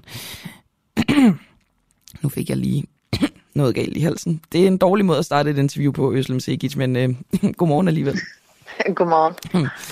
Øslem, hvis man øh, ser bort fra Morten Messersmiths brug, brug af ordet beduiner, har han så en pointe i det, han siger? For hvis man kigger sådan 20 år tilbage, vil der faktisk være en udfordring i øh, sundhedsvæsenet i forhold til patienter med minoritetsbaggrund, fordi at øh, de, mange af dem, nu har jeg jo selv minoritetsbaggrund, har en anden indstilling i forhold til sygdom og hvor meget man skal være til stede, og det er jo en kæmpe omsorg, de også yder, fordi det er jo meget kollektivet, der træder til. Men altså, jeg vil sige, det er jo mest min forældres generation, og trods alt er det jo mange år siden, hvor de har været næsten det eneste generation. Fordi min generation, der vokser, vi kan sproget, vi er integreret og er blevet danske, og derfor fylder det meget, meget mindre, end det har gjort tidligere. Altså udfordringen med det her, det er jo, at den eneste undersøgelse af det her, den går helt tilbage til 2006, og på den måde øh, bliver den en lille smule ugyldig. Men der er ikke undersøgelser sidenhen. Så har vi så her, for eksempel på den uafhængige, ret mange vidnesbyrd om, at det her stadig er et problem. Så måske skal jeg bare spørge dig, Øslem Sikic, hvordan ved du, at det ikke er et problem her i 2022? Altså, jeg øh, lænder mig lidt op af Dansk Sygeplejeråds udtalelser og FOAs udtalelser, efter Morten Messerschmidt har været ud med sit... Øh, med sine holdninger, hvor de begge, de her begge to kæmpe organisationer, som øh, trods alt har de, større, altså, har de fleste medlemmer ude i sundhedsvæsenet, at de tager simpelthen afstand og siger, at de kan slet ikke genkende det, og det, gør, det siger hospitalerne også. Jeg tror ikke, det så betyder, at der slet ikke er nogen problemer derude, fordi det vil der jo altid være, når du samarbejder eller arbejder med mennesker. Altså min lille søster fødte øh, for lige før øh, sommerferien, og faktisk efter sommerferien, der var jeg med til fødslen, og, og det var kun mig og hendes mand, der var der. Og der var ikke nogen besøgende i øvrigt. Øh, de, de, de fravalgte sig det, de ville gerne vente til de kunne komme hjem med at tage imod besøgende.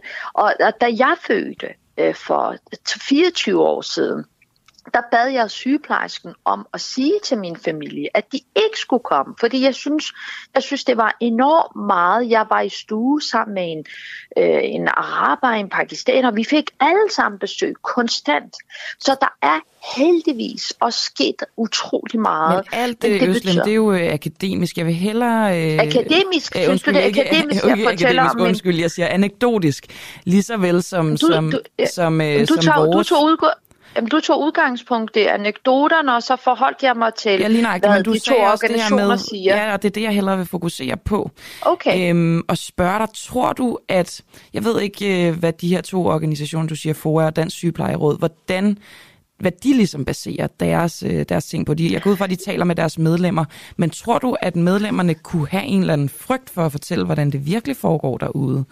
At nu bliver det meget sådan motivforskende. Altså man mm. må gå ud fra, at når Dansk Sygeplejeråd, som, som organiserer øh, næsten 80.000 sygeplejersker, og FORA organiserer social- og sundhedsassistenter, flere tusind af dem også, at når de udtaler sig, så udtaler de sig vegne af deres øh, øh, øh, hvad hedder det, ansatte. I forhold til frygt, jeg har svært ved at se, hvad er det, de skulle frygte, fordi rigtig mange sygeplejersker og sociale og sundhedsassistenter går ind i de her svære samtaler, når der er udfordringer. Øh, og det gør, det gør sygeplejerskerne i øvrigt også, hvis det er, at der ikke er nogen pårørende. Altså hvis den her patient er helt alene. Så jeg kan, altså pårørende generelt er jo en kæmpe ressource i sundhedsvæsenet, især også i kraft af, at der er færre hænder i sundhedsvæsenet, mm. som ikke altid kan tage sig af, af den syge. Jeg synes, det, det, det jeg synes, som jeg selv reagerede, der Messerschmidt øh, kom med de her udtalelser, den er, de er meget generaliserende, og det er også meget demoniserende. Altså, hvornår skal man ikke være til stede? Skal man ikke komme, hvis en søn, altså skal familien ikke være der, hvis sønnen har været ude for en trafikulykke og sidder og kæmper med sit liv? Skal man lade være med at komme, hvis der er, altså min mor Det tror jeg fik... ikke er pointen. Jeg tror simpelthen, pointen er, at vi har jo den nærmeste familie, så har vi en lidt bredere nærmeste familie, og så har vi den store familie, ikke? Øhm, jeg tror ikke, pointen Men- var, at der ikke skulle komme skal nogen vel- familiemedlemmer. Jeg tror, pointen var, at det måske ikke skulle være hele familien, der skulle komme. Jamen, jeg, jeg, altså, jeg synes, det må være op til den enkelte familie og den enkelte afdeling og den enkelte hospital. Og, Men flere og, siger jo også, de oplever, regler. at hvis det faktisk forstyrrer, og de prøver Jamen. at fortælle til folk, at de ikke skal være så mange, så bliver der ikke lyttet. Også det her med, hvis at folk skal dæmpe sig, så bliver der heller ikke lyttet. Jamen, altså, det, øh, øh, det er jo nogle af de her ting, jeg har selv som sygeplejerske, som har organiseret sygeplejersker med minoritetsbaggrund i mangfoldighedsnetværket i min tid som sygeplejerske, har prøvet at gå ind og tage de her diskussioner. Hvordan kan man som sygeplejerske eller social- og sundhedsassistent blive klædt på til at gå ind i de her svære samtaler? Og der kan du godt have en pointe i, at for nogen kan der godt være en berøringsangst, eller de føler ikke, at der er nogen, der lytter. Mhm. Mm-hmm. Men, men generelt er det jo sådan, at alle har en interesse i, at den syge kommer så. Og så er det klart, så er der nogen, der tror, at de kommer så hurtigere, hvis man sidder og holder dem i hånden, eller viser, at man er der for, for, for, for den syge. Mm. Men overordnet, så, så er der mange steder, man lokalt finder ud af det her. Som sagt, det er ikke ensbetydende med, der ikke er problemer. Øslem Sigit, to hurtige ja-nej-spørgsmål, for din bagkant den er om tre sekunder. Øhm, skal man klæde vores sundhedspersonale bedre på til at tage de her samtaler? Ja eller nej? Men det synes jeg generelt, man skal, for det er en rigtig, rigtig god idé. Jeg laver lige dit ja lidt kort her, og det næste er, skal vi undersøge, om det her er et problem? Skal vi lave en landsdækkende undersøgelse? Ja eller nej? Øh, altså, det, det ved jeg ikke. Det må jo fagpersonerne undersøge. Men synes altså, du, at vi altså, skal have en beslutte. undersøgelse af det? Vil det være en god idé? Altså for mig er det nok, når Dansk Sygeplejeråd og FOA siger, at det ikke er et øh, problem, som Messersmith gør det til. Jeg synes, sundhedspersonalets hænder har så travlt i øjeblikket. Jeg ved ikke, om de skal sætte sig ned og skrive flere øh, spørgeskemaer, udfylde flere spørgeskemaer. Alright, Øslem Sigit. Tusind tak, fordi du var med. Det var så lidt. Hej. Forhenværende politiker i Folketinget for SF og nuværende rådgiver, foredragsholder, debattør og forfatter. Hej, du lytter til Den Uafhængige på podcast. Husk, at du også kan lytte med, når vi sender live hver morgen kl. 7. Download vores app, Den Uafhængige, og tryk på play-knappen. Det er helt gratis. Og jeg kan jo meget passende tage øh, Sigits øh, pointer videre til Morten Messersmith og høre, om det er nok for ham, at FOA og Dansk Sygeplejeråd siger, at der ikke er et problem, af, i hvert fald ikke af samme omfang, som, øh, som han lægger op til. Øhm, og bare lige for at opsummere det hele, så kan jeg sige, at det vi taler om er, om der er for slappe regler for besøgende på de danske sygehuse, og det er foranlediget af Morten Messersmiths øh, udtalelse i hans tale fra Dansk Folkepartis øh, landsmøde, hvor han blandt andet sagde, at vi skal have islam ud af sygehusene. Jeg er dødtræt af at møde hele beduinlejre, når jeg besøger mine kære på sygehuse. Og øh, nu skulle jeg mene, at Morten Messersmith, der er formand for Dansk Folkeparti, er med mig. Er du det, Morten? Jamen, det kan jeg bekræfte. Godmorgen. Godmorgen. Du har lavet en øh, mailadresse, hvor folk kan skrive om deres oplevelser på øh, sygehuse og i lægers venteværelser. Hvor mange henvendelser har du fået på den mailadresse? Jeg tror, vi er oppe på en 50-60 forskellige episoder. Okay. Synes du, det er meget eller lidt? Det synes jeg egentlig er meget fint. Altså, og så når- hvis man lægger til øhm, alle de ting, som både er skrevet på jeres øh, Facebook-opslag, øhm, Og, øh, og Berlingskes, øh, så øh, er vi jo øh, efterhånden over 100. Mm. Så der er sådan en lille mini-undersøgelse på en eller anden måde der. Øhm, det, som jeg Ja, har været nysgerrig på at spørge dig om i henhold til det her, det er, hvad du vil gøre ved det her problem. Ja, altså jeg kan blandt andet forstå, at man i Sverige har lavet en, øhm, en regel om, at øh, der ikke må være flere end to besøgende øh, til en øh, indlagt patient øh, af gangen. Øh, det kunne være en vej at gå. Øhm, så øh, så øh, jeg er da helt åben over for de øh, forslag, der også kommer på jeres Facebook-site. Og der er det bare, øh, fordi det var egentlig også noget, jeg selv tænkte, at man kunne gøre, fordi jeg bare lige sad og brainstormede over løsninger på forhånd. Men hvad så, hvis øh, nogen ligger og har det rigtig skidt, er potentielt ved at dø? Må der så også kun være to besøgende ad gangen? Hvad synes du? Altså, hvis du er enig i, at der er et problem, det kan jeg se, at jeres læsere er. Hvad synes du så, man skal gøre? Jeg forholder mig ikke til, om jeg er enig eller uenig. Nej, okay. Nå, man kunne så lave en, en undtagelse for terminale patienter. De befinder sig også typisk på et eneværelse, hvor man ikke kan genere ret mange. Okay, så undtaget terminale patienter. Ja. Altså, jeg, jeg, jeg, jeg lytter jo bare til, hvad du siger. Altså, det er jo jeres læsere eller lyttere, som i vidt omfang har bekræftet, at der er et problem. Og, øhm, og I har så øh, jo, hvad kan man sige, latterligt gjort det i et omfang, så jeg skal se, at der er folk, der begynder at opsige deres abonnementer, og der havde jeg bare en forventning om, at I måske ville tage problemet mere alvorligt i første omgang. Jamen, det er vel lige præcis det, som jeg gør nu, når jeg spørger dig, hvad man reelt set skal gøre ved problemet. Mm. Men har ja, du det måske var- demonteret den snak, eller har vi selv demonteret den snak ifølge dig, fordi vi angreb det på den måde, vi gjorde til at starte med? Nej, nej, jeg føler okay. mig overhovedet Jamen, så lad os da, så da, lad os da det, snakke om, hvad du, hvad du mere tænker, vi kan gøre, andet end det her øh, løsningsforslag for Sverige. Altså, hvad nu hvis vi er en familie på fire mennesker? Det ene barn ligger på hospitalet, der er to børn, en mor og en far. Så skal man ligesom enten være barnet og moren, eller barnet og faren, eller moren og faren. Ja, man kan også sige, at, at folk øh, skal opføre sig respektfuldt og ikke sørge for øh, en øh, uroskabende eller øh, højtråbende adfærd, eller man kunne give personalet en mere diskretionær beføjelse til at gribe ind, eller problemet er bare typisk ved de der store grupper jo er en sådan karakter, der ikke er rigtig nogen, hverken patienter, pårørende eller, eller personale, som måske i virkeligheden føler øh, trang til sådan at komme og sige, at nu skal de lige dæmpe sig. Ikke? Altså, du, øh, Øh. mener, at øh, folk er utrygge ved at prøve at øh, regulere i deres adfærd, eller ligesom Ja, det, fortælle, det, dem, de skal, synes de skal det opføre sig anderledes. billede, hvis der er sådan en, en gruppe på en tomandsstue, hvor der så står måske lige pludselig øh, 10 øh, fra, fra med, en- med en mellemøstlig op, oprindelse og taler på deres modersmål, samtidig med at fru Jensen lige har fået øh, lavet en eller anden operation og prøver at komme nogenlunde til hægterne på den anden side, så det måske ikke lige hende, der går ind øh, og siger, øh, kunne I lige øh, være lidt stille? Morten Messersmith, bare lige for at øh, måske udpensle lidt, om det her er et stort problem. Fordi et er jo selvfølgelig folks oplevelser på vores Facebook-side, folks oplevelser i din mail. Det er vel omkring 100 stykker.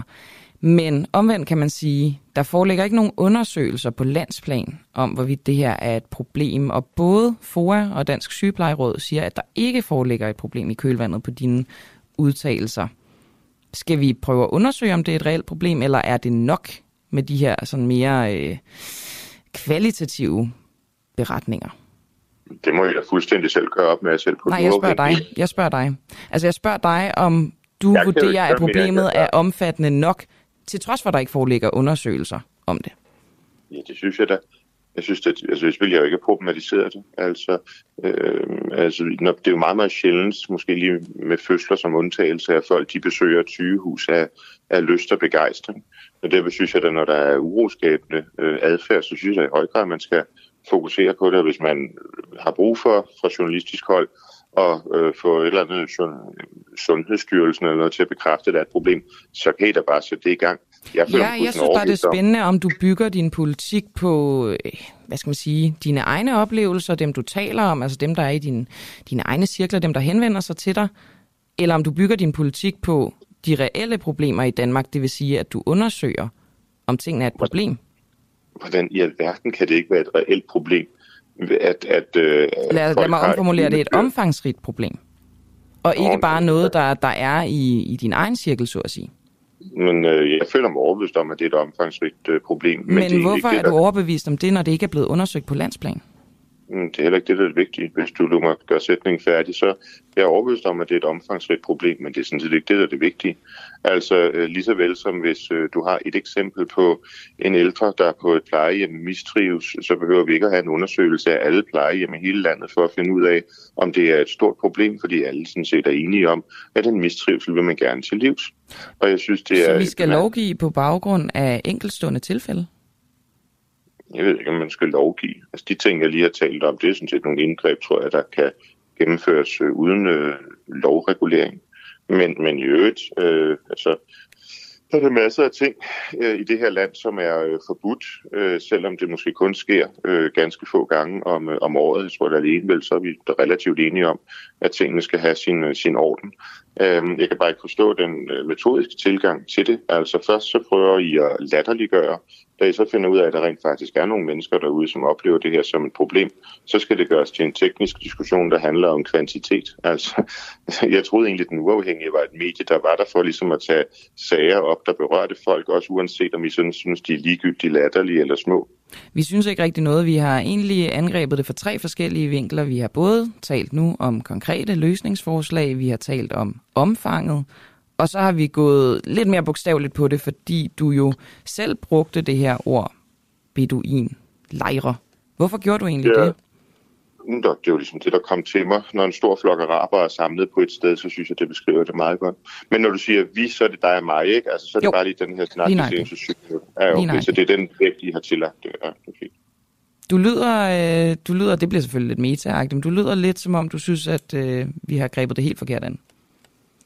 Det må I det, selvom I har en journalistisk frihed. I får ikke mediestøtte og sådan noget, vel? Så I kan jo gøre alt, hvad I vil. Lige Jeg havde præcis. nok bare... Ja, ja, det skal I gøre. Um, så nej, jeg havde bare troet, du ved...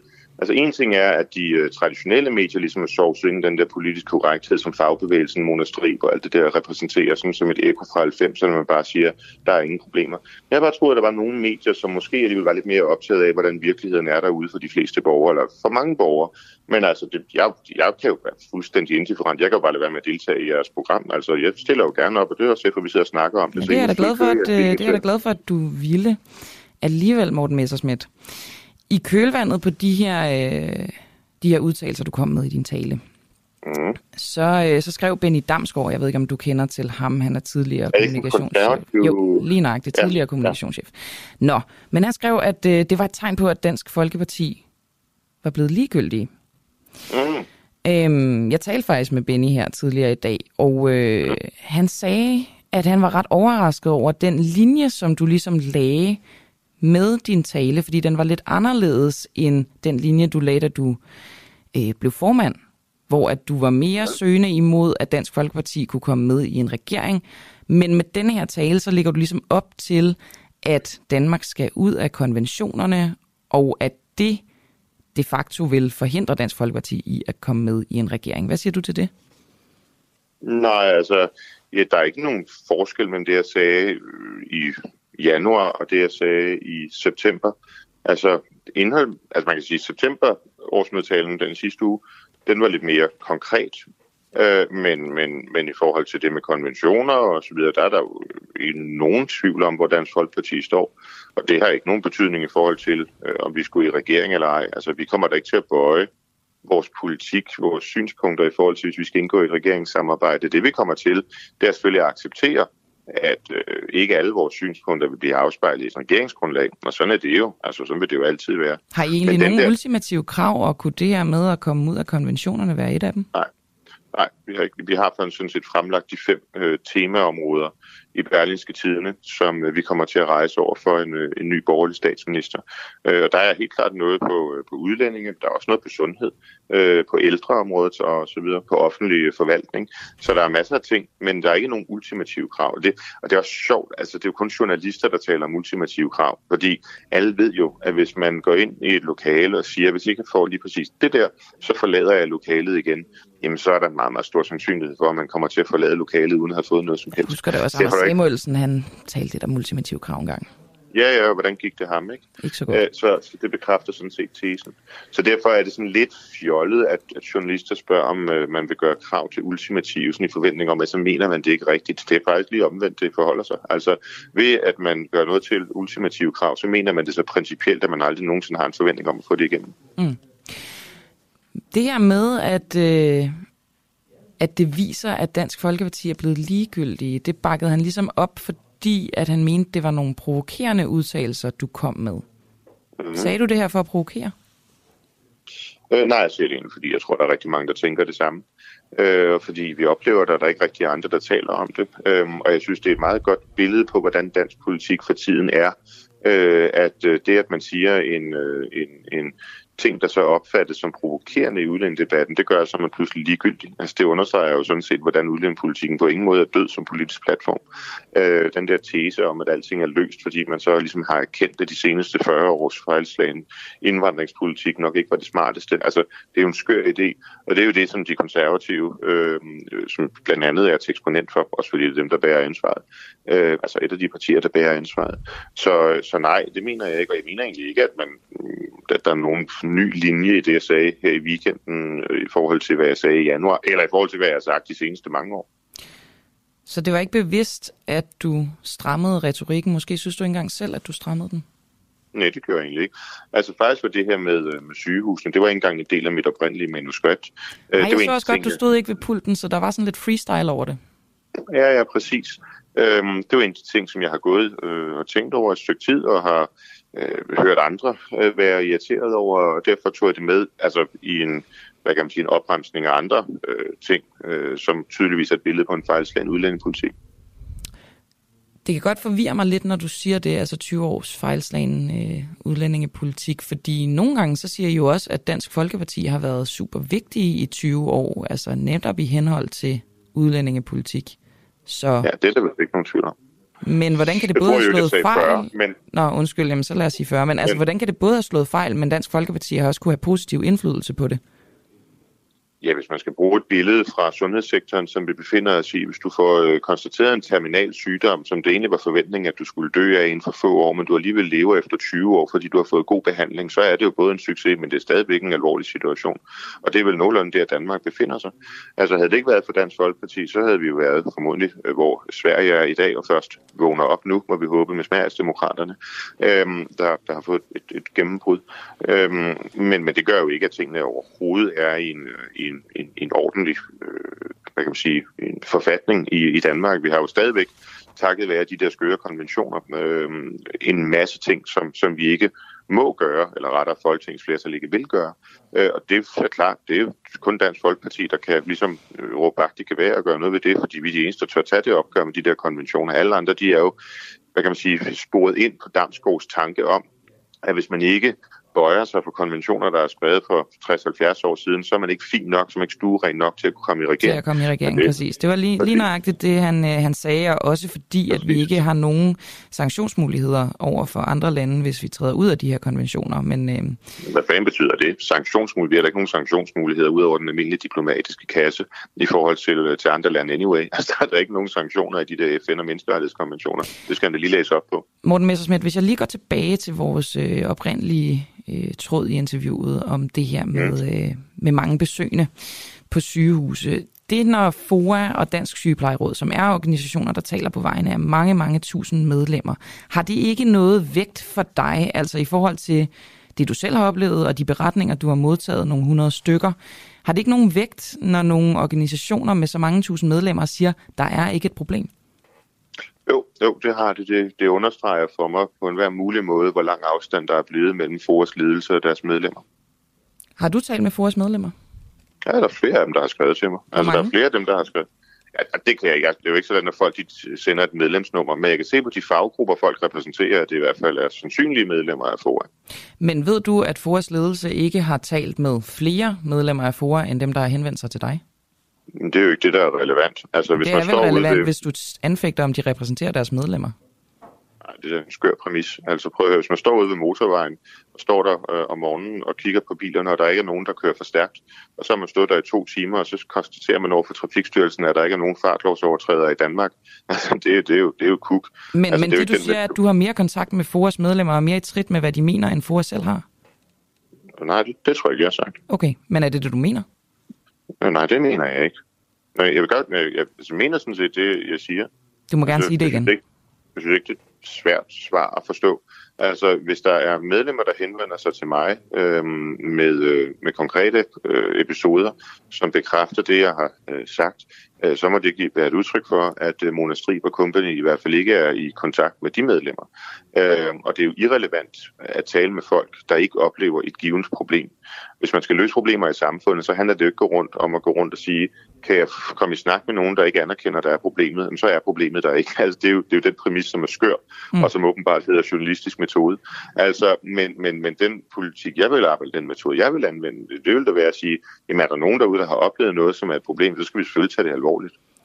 Findes der nogle medier i Danmark, som anvender øh, en journalistisk metode, som du synes er korrekt? Det, er- det, det er simpelthen nødt til at undersøge nøjere, inden jeg svarer på. Jeg er Hvilke medier bruger du relativt- selv?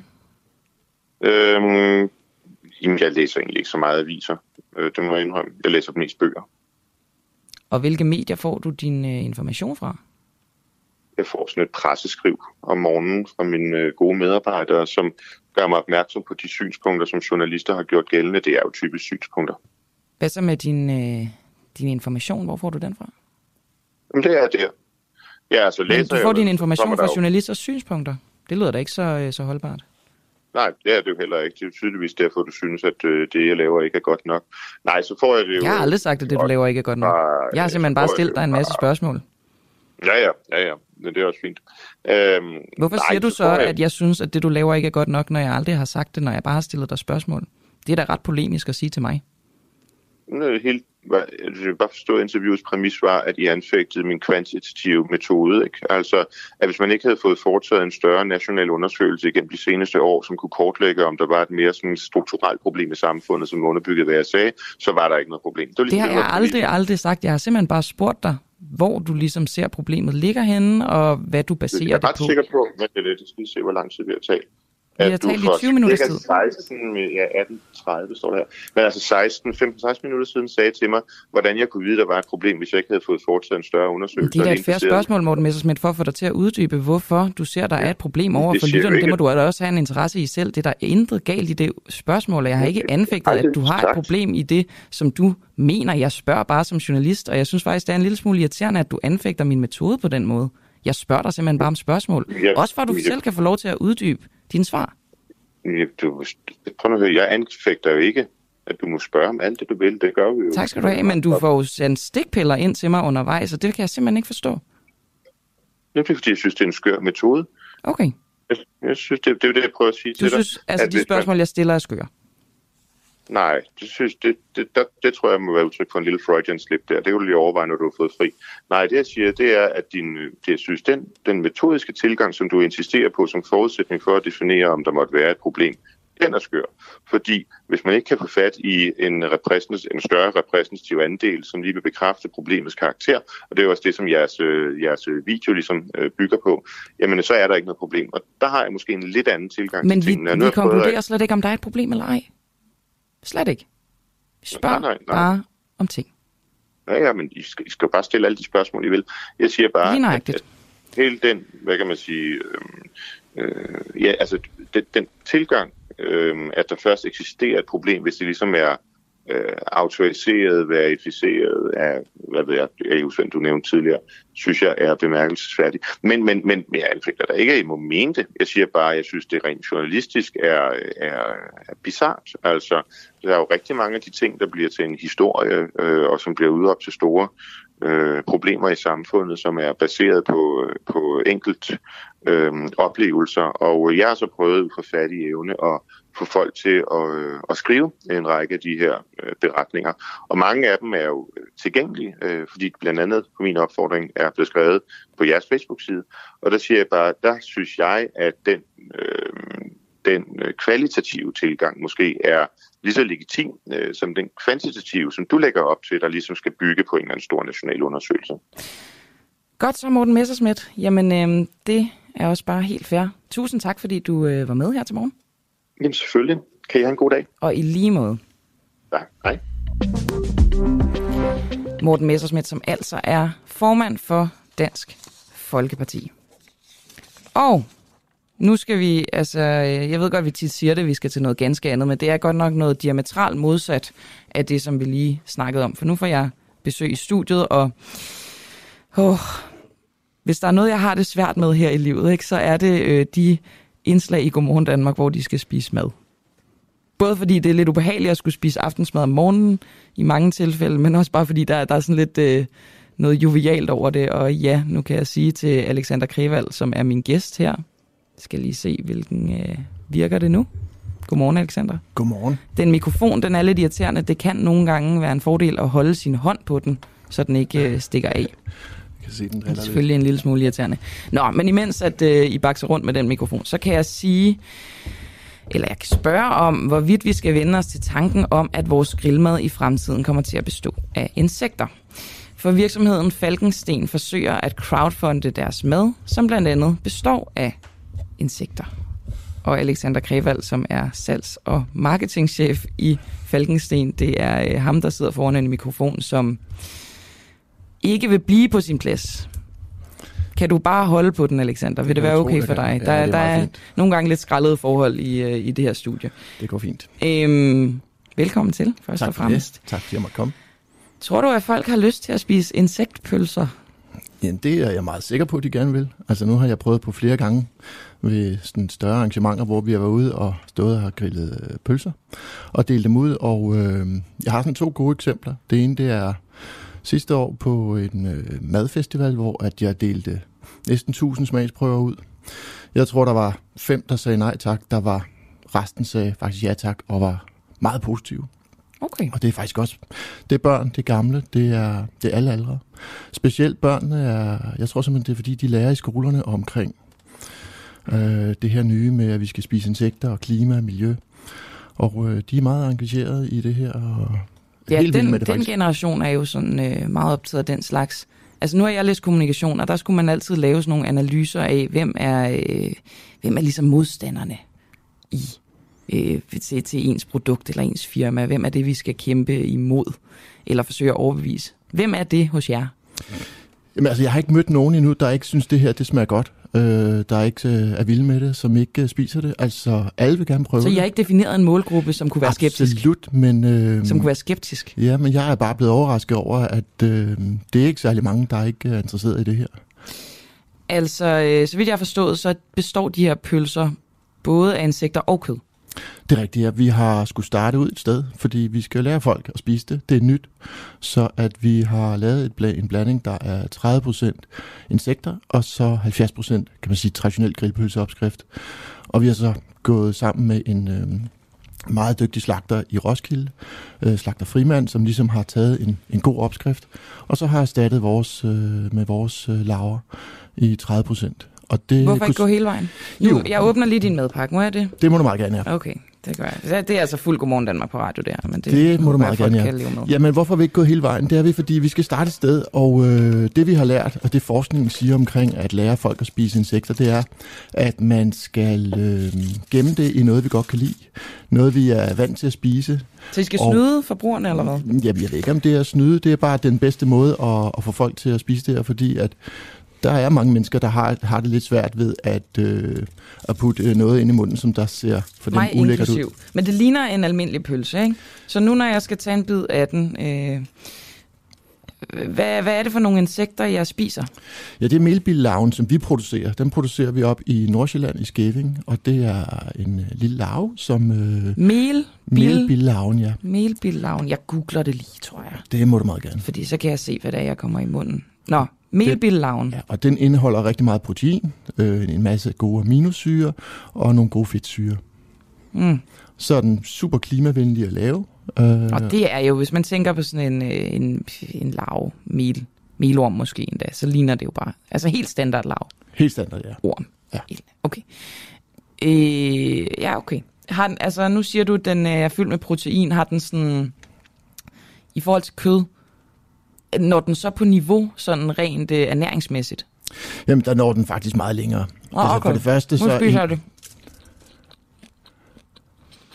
Jeg vil sige, at det smager meget ens med almindelig pølse.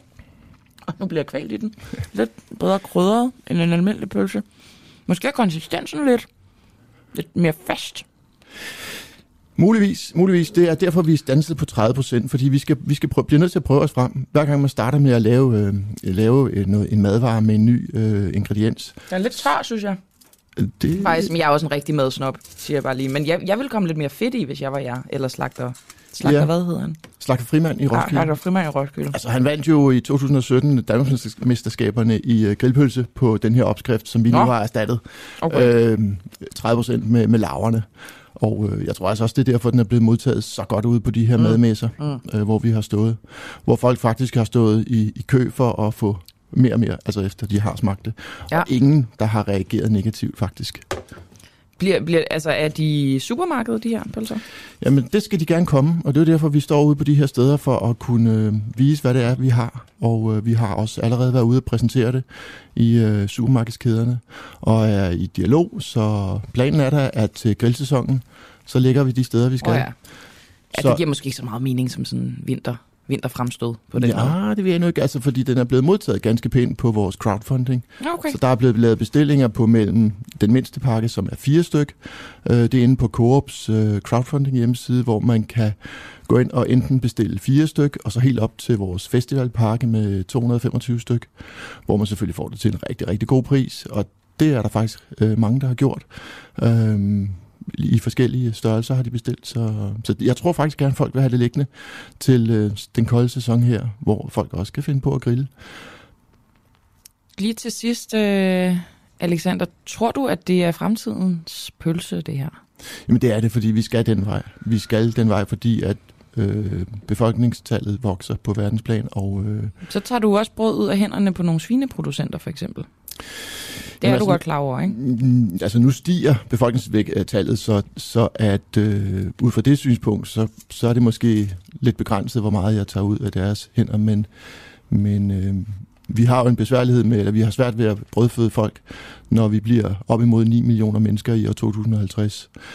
9 milliarder mennesker. Øhm, så det er jeg ikke umiddelbart så bange for, men, men der er også bare så mange fordele ved det her.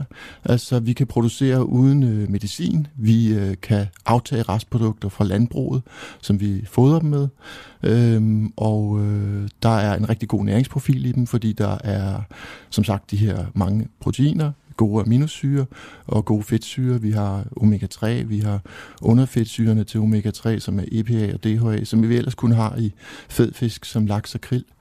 Øhm, så der, der er bare så mange gode ting ved det her, så, så vi skal den vej. Hvad er det dårlige ved dem? Fordi, altså, nu, nu er du selv som marketingchef for den her pølse, ikke? Jo. Så du skal jo sige, Ja, du skal jo øhm, lovprise den. Det dårlige er jo, at det kan være svært at få, få noget nyt ind på markedet, fordi vi... Ah, nej, hvad er det dårlige ved pølsen? Øhm, jamen, Jeg, jeg kan godt se, hvad du gjorde der. Du er smart i din kommunikation. Men hvis du skal sige noget dårligt om pølsen, Øhm, det tror jeg, det må... det vil må, den være dyr? Ja, i starten vil den nok være et, et dyre, øh, fordi vores produktion er i øjeblikket øh, ikke, kan man sige, så stor, som vi, vi drømmer om, den skal være, og som den forhåbentlig er om to, tre, fem år, 10 år. Øh, Så det er dyrere for os at producere de her laver lige nu, end det vil være i fremtiden. Men prismæssigt, øh, der forventer jeg, at vi kommer til at ligge præcis som øh, en normal grillpølse hos en, en god slagter.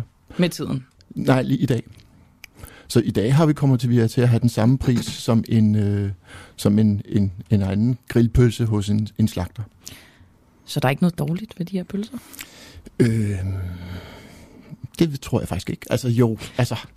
Det bliver utroværdigt, Alexander, jamen, for pokker. jamen, hvad er det? Jamen, Jamen, det er fair. Det er helt fair. øh, nej, det er der ikke. Ah, okay. Jamen, det er helt fair. Jo, hvis du spiser alt for mange, så er der sikker på, at du kan få ondt i maven. Altså, Nå, sådan er det jo med alting. Præcis. Ja, okay. Jamen, det er også helt fair. Det er også helt fair. Alexander Krevald, altså tak fordi du kom og fortalte om pølserne, og jeg måtte smage på dem. Du er marketings- og salgschef i øh, Falkensten. Spændende at se, hvad der, hvad der sker med dem. Tak for det. Tak fordi jeg måtte komme. Det var så let. Hver dag efter morgenudsendelsen kan du høre et særligt udvalgt interview i vores podcast Den Uundgåelige. Interviewet er valgt, fordi det er det bedste, det vigtigste eller mest interessante. Altså, gælder, gælder ejendomsretten ikke for dig, Bibi, bare fordi du er kunstner? Jo, jo, selvfølgelig gør den det, og det er klart, at hvis der skulle være et, øh, et efterspil, så står, jeg, så står jeg naturligvis øh, til rådighed for domstolen, og jeg øh, forholder mig til, de, til de følgere, der måtte komme. Det står jeg 100% til ansvar for. Du finder Den Uundgåelige i vores app, eller der, hvor du henter din podcast. Et nyt interview hver dag. For dig, som ikke fik hørt hele morgenudsendelsen, men ikke vil gå glip af dagens bedste interview.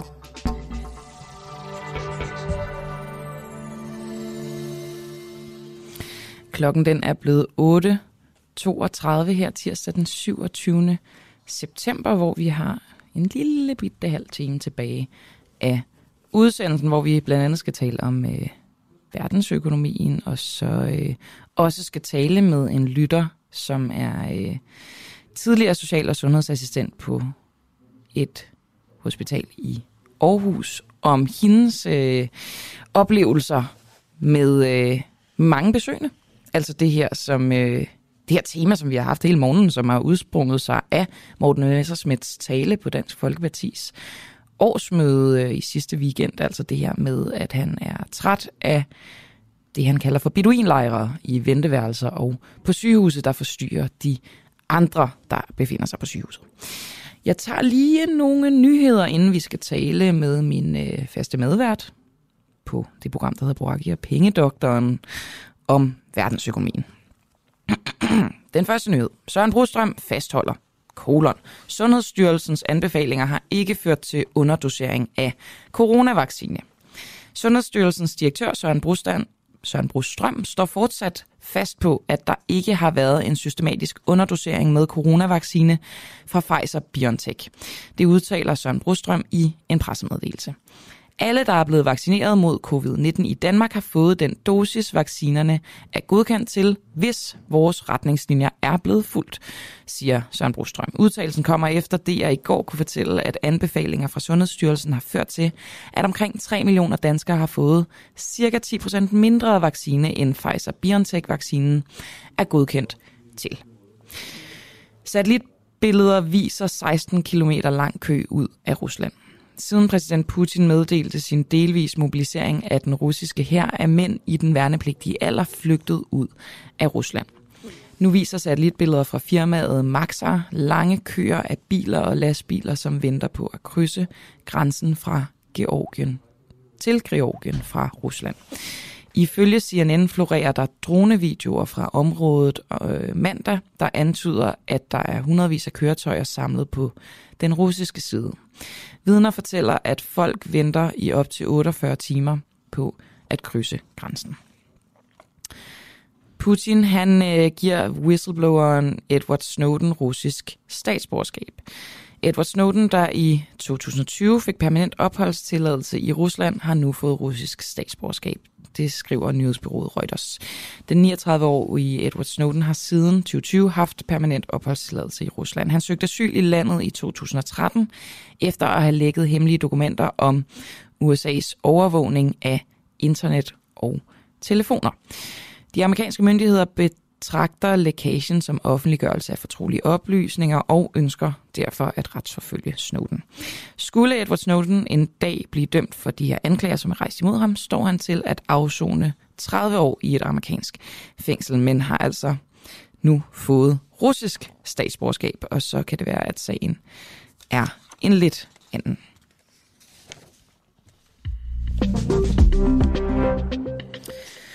Og som jeg sagde for et par minutter siden, så skal jeg nu tale med Lars Christensen, der er uafhængig økonom, og min medvært på det program, der hedder Boraki og Pengedoktoren, som ligger her på kanalen. God morgen, Lars.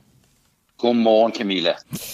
Nu skal vi jo tale om verdensøkonomien, øh, fordi det er sådan, at øh, verdensøkonomien kun ventes at vokse med 3% i 2022, og det er altså 1,5 procent point lavere, end man antog øh, i december sidste år, så vidt jeg kan læse mig frem til.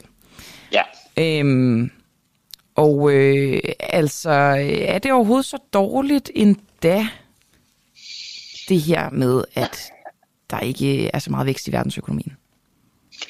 I, altså på et eller andet tidspunkt må det jo bremse op. Altså det har du selvfølgelig ret i. At øh, det, det er værd at bemærke, at, øh, at væksten i global økonomi i øh, 2021 var meget hurtig. Og derfor er det selvfølgelig naturligt, at verdensøkonomien øh, bremser op. Det, der måske er bemærkelsesværdigt, og nu skal det skal lige sige, så det vi jo taler om her, det er altså OECD, den internationale øh, økonomiske samarbejdsorganisations øh, seneste prognose for, øh, for verdensøkonomien, mm. som kom ud i går. Øh, og og, og der, øh, der justerer man altså, øh, der, der, er to, jeg sige, der er to elementer. Det ene element, det er, væksten bremser op. Og det, øh, det har allerede ligget i de prognoser senest fra juni af, at væksten bremser op. Men det, der så yderligere er i det, det er så jo, at, at OECD øh, vil jo altså også siger, at væksten vil bremse yderligere op i øh, 2023. I år venter man 3% vækst, og næste år 2,2% vækst. Og det er altså nedjusteringer både i år øh, og næste år af deres prognose i forhold til for få måneder siden. Mm. Så, så, så, så på den måde, så, øh, så, øh, så er det selvfølgelig et, et, et mere negativt billede af verdensøkonomien, der, der tegnes, og det er selvfølgelig inflationshistorien, øh, energipriserne, der, der, trækker ned, der, der trækker ned. Ja, men fortæl mig lige, fordi ja, det er selvfølgelig øh, logik for, for burhøns, okay, lavere vækst, øv bøv, højere vækst, så er der fest. Men, men kan du ikke lige blive lidt konkret på, hvordan for eksempel, hvis vi nu skal tage danskervinklen på, hvis der er lav vækst i verdensøkonomien, hvad kan det så have bevægelser ind i den danske økonomi eksempelvis? Ja, der kan du sige, der har de jo så også, nu kan jeg ikke lige foran det danske, det danske prognose foran, men der er jo så en tilsvarende nedjustering af væksten. Øh, at det er klart, at øh, fra et dansk perspektiv, så, øh, så hvis resten af verden køler ned, så køler, køler dansk økonomi også ned. Øh, man kan sige, at vi har i Danmark hidtil i hvert fald øh, været ganske heldige med at undslippe den vækstopbremsning, der er andre steder, og det skyldes blandt andet den eksportsammensætning, vi har i Danmark. Øh, vi har jo blandt andet Mærsk, der sejler container rundt på verdenshavene, øh, hvor det, det går rigtig godt sådan set øh, for, for det. Vi har virksomheder som Lego og som, øh, som Novo, som også fortsat klarer sig rigtig godt. Så, så dansk økonomi har hidtil i hvert fald ikke været helt så hårdt ramt som måske andre økonomier. Den her, øh, hvis vi kigger sydpå til vores øh, tyske naboer, så, øh, så eller, eller til Sverige for den sags skyld, så er de har de en anden eksportsammensætning, som hidtil har gjort dem mere sårbare over for, hvad der er sket i verdensøkonomien. Så vi er, er i virkeligheden en lille smule mere robuste? End vi er, ja, nej, jeg vil sige, at vi er måske mere heldige. Okay. Altså, øh, øh, ja, jeg, jeg får dog lyst til at citere min kære far, som øh, altid siger, at hvis man træner meget, så bliver tenderer man til at blive mere heldig. Så det kan godt være, at vi har, fordi vi har igennem mange år har gjort det rigtigt i forhold til dansk økonomi, øh, øh, nyder, nyder øh, frugterne af det. Men, og så igen men, måske svært at forudse i verdenssituationen, både med corona og med, med ja, jeg vil sige, jeg vil, jeg vil sige at, at, at, at, at, at de eksport, de ting, som vi eksporterer, Danmark har hidtil gået relativt godt i forhold til, til hvis vi måske havde eksporteret biler, øh, som, som, som, som går noget andet. Det, kunne, det er for eksempel det, tyskerne og svenskerne gør. Øh, men, men altså det overordnede billede er jo det billede, som vi jo desværre blev vant til, et af opbremsninger. Du kan sige, der er jo en opbremsning, der er en nødvendighed, når man har to, tæt på tocifret inflation i, øh, i, i, i stort set hele Europa og i Nordamerika, så skal økonomierne jo bremse op for at få inflationen ned. Og, øh, så det er en god ting i forhold til inflationen? At jeg vil faktisk sige, at når jeg, når jeg sidder og kigger på OECD's inflationsprognose, så sidder jeg og tænker på, om de har lavet den for et halvt år siden. Så den, den, den, den, virker, den virker noget uopdateret, hvis jeg skal være helt ærlig. De, øh, de, de, de sådan set ikke rigtig synes at tage hensyn til, til den stigning, der har været på i de senere måneder, eller den acceleration, yderligere acceleration i inflationen, der har været. Men hvis det her med lavere vækst øh, bliver en realitet, altså som de forudser, Ja. Vil det så øh, dæmpe inflationen? Den stigende inflation, ja, så at sige? Ja, ja og nej. Det ene element det er, hvis, hvis inflationen er drevet af, af efterspørgselen af, at, at der er masser af gang i forbruget, der er masser af gang i investeringerne, så, øh, så vil en vækstopbremsning jo øh, trække ned på inflationen. Men hvis det er drevet af, øh, at der kommer nogle højere energipriser, så er det sådan set de højere energipriser, så går Men det er jo drevet af begge vej. dele, Lars. Er det ikke rigtigt? Yes, det er fuldstændig rigtigt. Det har vi jo faktisk lavet et par programmer om. Ja, det er rigtigt. Det er derfor, jeg ved det. Ja. Det er ikke bare, fordi jeg Ja. sidder og bliver mig. Det er dig, der har fortalt mig det. Det er også ligegyldigt, altså, men, men, men man kan Men- sige, men selvom det, det kun er den ene del, så er det vel stadig øh, godt, at det dæmper den ene del af det, så at sige. Der er ikke, vi kan også sige det på den anden måde. Hvis vi nu skal sprede lidt, øh, lidt, øh, lidt optimisme her i regnen, så er der ikke noget i prognosen, som overrasker negativt og siger, at det her skal vi tude over. Og jeg er fuldstændig enig i, at når man har meget, meget høj vækst, så bliver man nødt til, så følger det naturligt, at der må komme en vækstopbremsning, og det er ikke nødvendigvis nogen katastrofe. Men hvad Øh, har det af konkrete konsekvenser? Har det de konsekvenser, at, vi, øh, at der er færre arbejdspladser, for eksempel, og at det offentlige forbrug vil blive sat ned? Hvad, hvad, hvad er de typiske konsekvenser ved en vækstopbremsning? Altså, det er jo klart, at, øh, at der er en meget, meget nær sammenhæng med, med situationen på arbejdsmarkedet, altså hvor meget, mange der er beskæftigelse, hvor høj arbejdsløsheden er, og så væksten. Og det er klart, at hvis vi kigger for eksempel på Europa, så har vi jo, his- vi, vi har alle de her overskrifter om recession og krise og inflation, og det hele er forfærdeligt, og det er det på mange måder også. Men vi har altså faktisk historisk lav arbejdsløshed i Europa, og det har vi sådan set også i Danmark. Og hvis man kigger på Europa, så ligger vi en 2-3 procentpoint lavere end den gennemsnitlige arbejdsløshed siden år 2000. Så vi har faktisk meget, meget lav arbejdsløshed nu. Derfor kan man så også sige, så er det nærmest uundgåeligt, er det ikke at væksten måtte bremse op, og arbejdsløsheden øh, måtte stige lidt.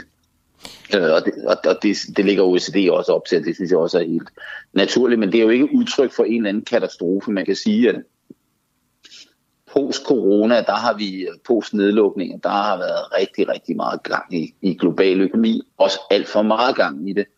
Øh, Ja, og når du siger for meget, fordi det kan man jo tale om overophedninger og så videre. ja, Øh, ja. Og så har jeg lyst til at sige, what's not to like? Altså for eksempel, når Ja, vi har så det- lav arbejdsløshed, det er da en kæmpe fest. Præcis, og jeg, jeg, øh, altså jeg må også sige, at jeg hader udtrykket overophedning, men det kan vi tage i et af vores programmer, vi kan et helt program om det.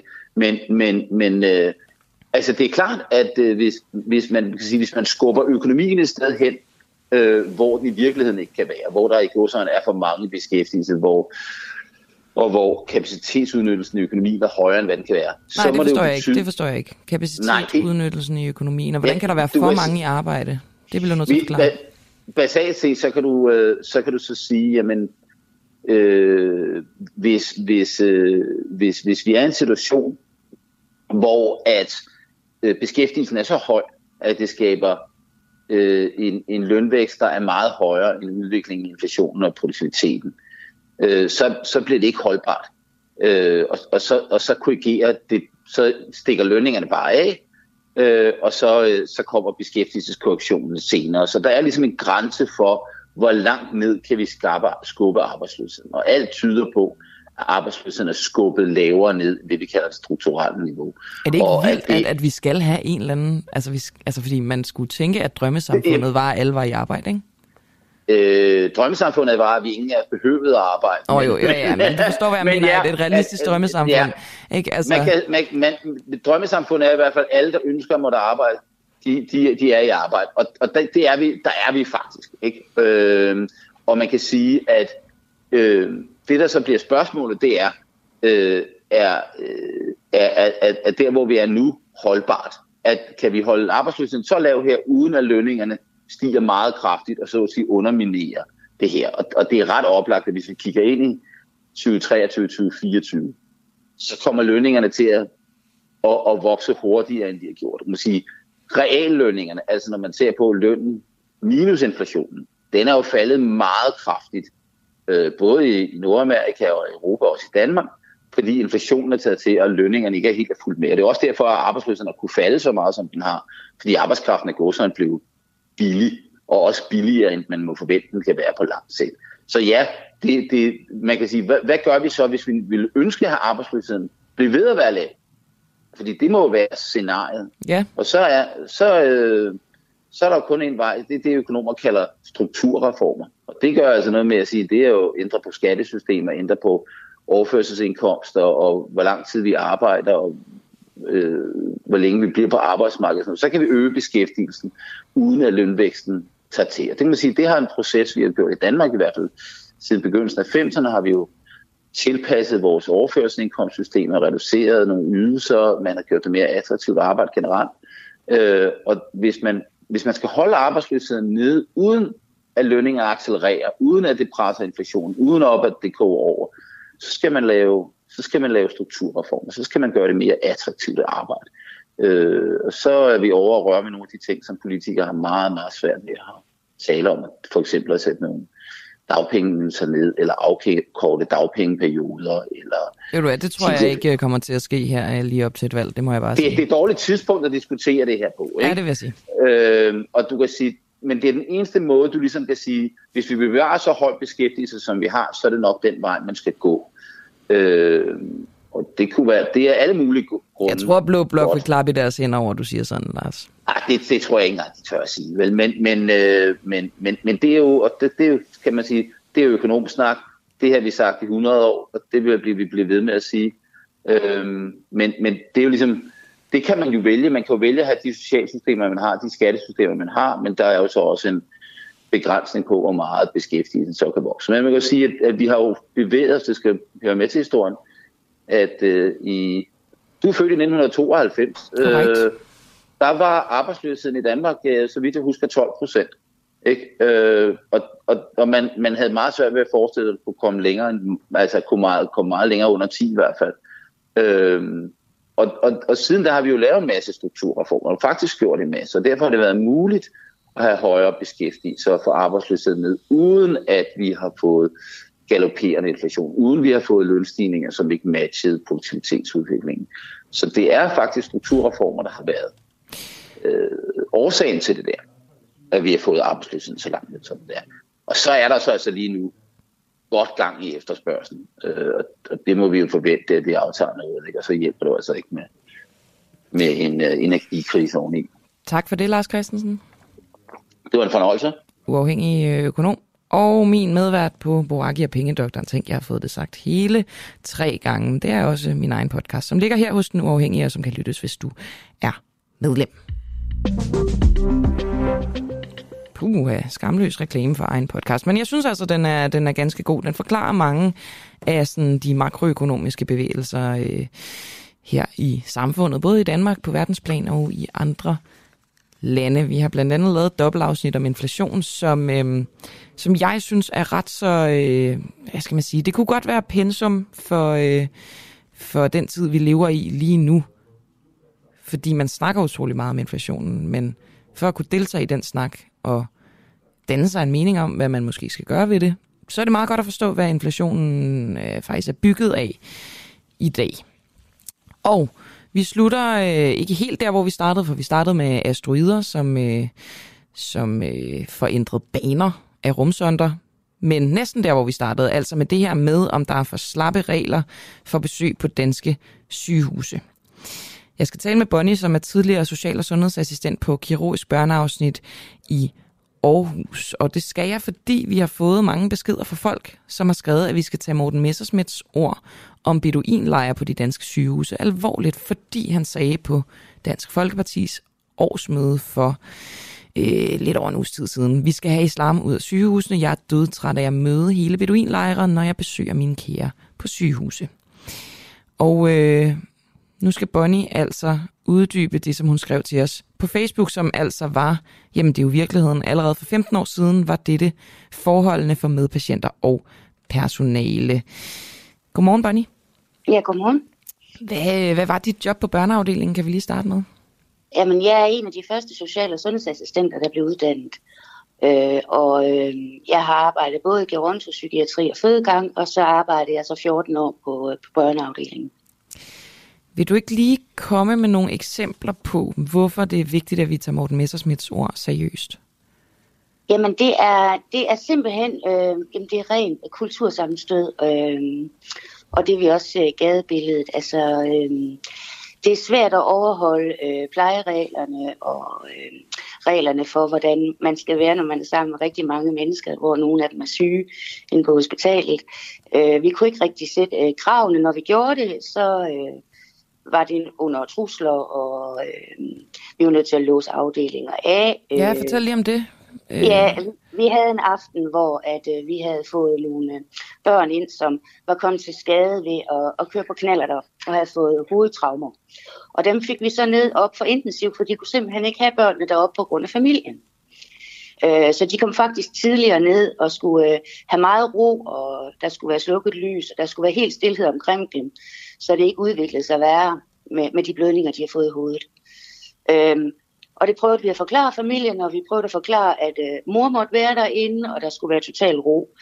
Og jamen, de væltede ind i, øh, i massevis, og vi blev øh, overdængt med skældsord og trusler. Vi fik fat i nogle af lægerne, og dem var de også ligeglade med. Øh, og det var sådan set for at passe på deres børn. Ja, ja, for det, det er jo interessant. Ja. Det har jo meget Ja. været med fokus på, hvad skal man sige, at man har nogle andre patienter, og så har vi nogle patienter, hvor at der er en masse Ja. ja. familiemedlemmer. Her var det så patienternes egen familie, og her kolliderer det faktisk med, hvad skal man sige, det Jamen, deres egen- sundhedsfaglige arbejde. Ja, altså vores forsøg på at, at hjælpe deres børn så meget som muligt i den situation, de var i. Øhm, jamen altså, til sidst så var vi nødt til, at øh, vi indkaldte øh, afdelingssygeplejersken, og hun fik fat i portører, som kunne stå ved døren øh, og holde øh, vagt, simpelthen fordi, at de låste hinanden ind, og det var grupper på 5, 10 og 15 mennesker i gangen. Øh, det endte med, at øh, vi måtte flygte ud igennem tunnellerne om aftenen, fordi der sad 50 muslimske mænd ude på bilerne og ventede på os, da vi skulle have fri. Okay, det lyder fuldstændig, øh, fuldstændig vanvittigt.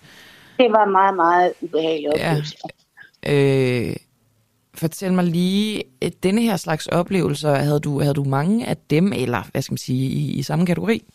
Altså, den her, den var selvfølgelig ekstremt voldsom, men øh, vi havde oplevelser af, øh, hvad hedder det, pårørende, som slæbte akut syge børn ud på, øh, på parkeringspladsen, fordi at vi stoppede dem i at være så mange inde, og det gjorde faktisk, at de fik yderligere skader. Vi havde oplevelser af, vi havde madvogn, der stod på, øh, på gangen, fordi vi havde rigtig mange småtspisende børn. Vi havde både cancer og traumebørn. Øhm, og øh, der skulle være lidt, lidt lækkert og noget, der kunne opfordre dem til at få, få næring. Mm-hmm. Øhm, og, og jamen, de blev ribbet af pårørende. Øhm, de gik i vores køkkener, de gik i vores køleskab, øh, i skabene. Øhm, der var, øh, altså det var rigtig svært at have muslimske øh, børn og forældre på en stue, hvor der var andre, fordi de andre kunne simpelthen ikke være. Ja, der var ikke Øh, der plads. var uro og larm. Okay. Øh, hvis der var lavet rene, sterile senge til akutte, der skulle komme ind, jamen, øhm, så, hvad hedder det, øhm, så hoppede de rundt i dem. Altså det, og, og det var øh, gennemgående på den måde, altså, og det var det helt fra jeg var elev, øh, fra jeg var elev der var det så bare overfald på multihandicappede i kørestol, der skulle over i City Vest. Jeg arbejdede i, øh, i, City, i City Vest på, den gang, på det tidspunkt, Gellerup, som elev, ja. Øh, så, så det er gennem en længere årrække, du har, du har haft de Det her er oplevelser, mange år, Bonnie. ja. Men det Ja, er så 49 også år nu, 15 år siden, så vidt jeg kan læse ud af dit opslag. Mm.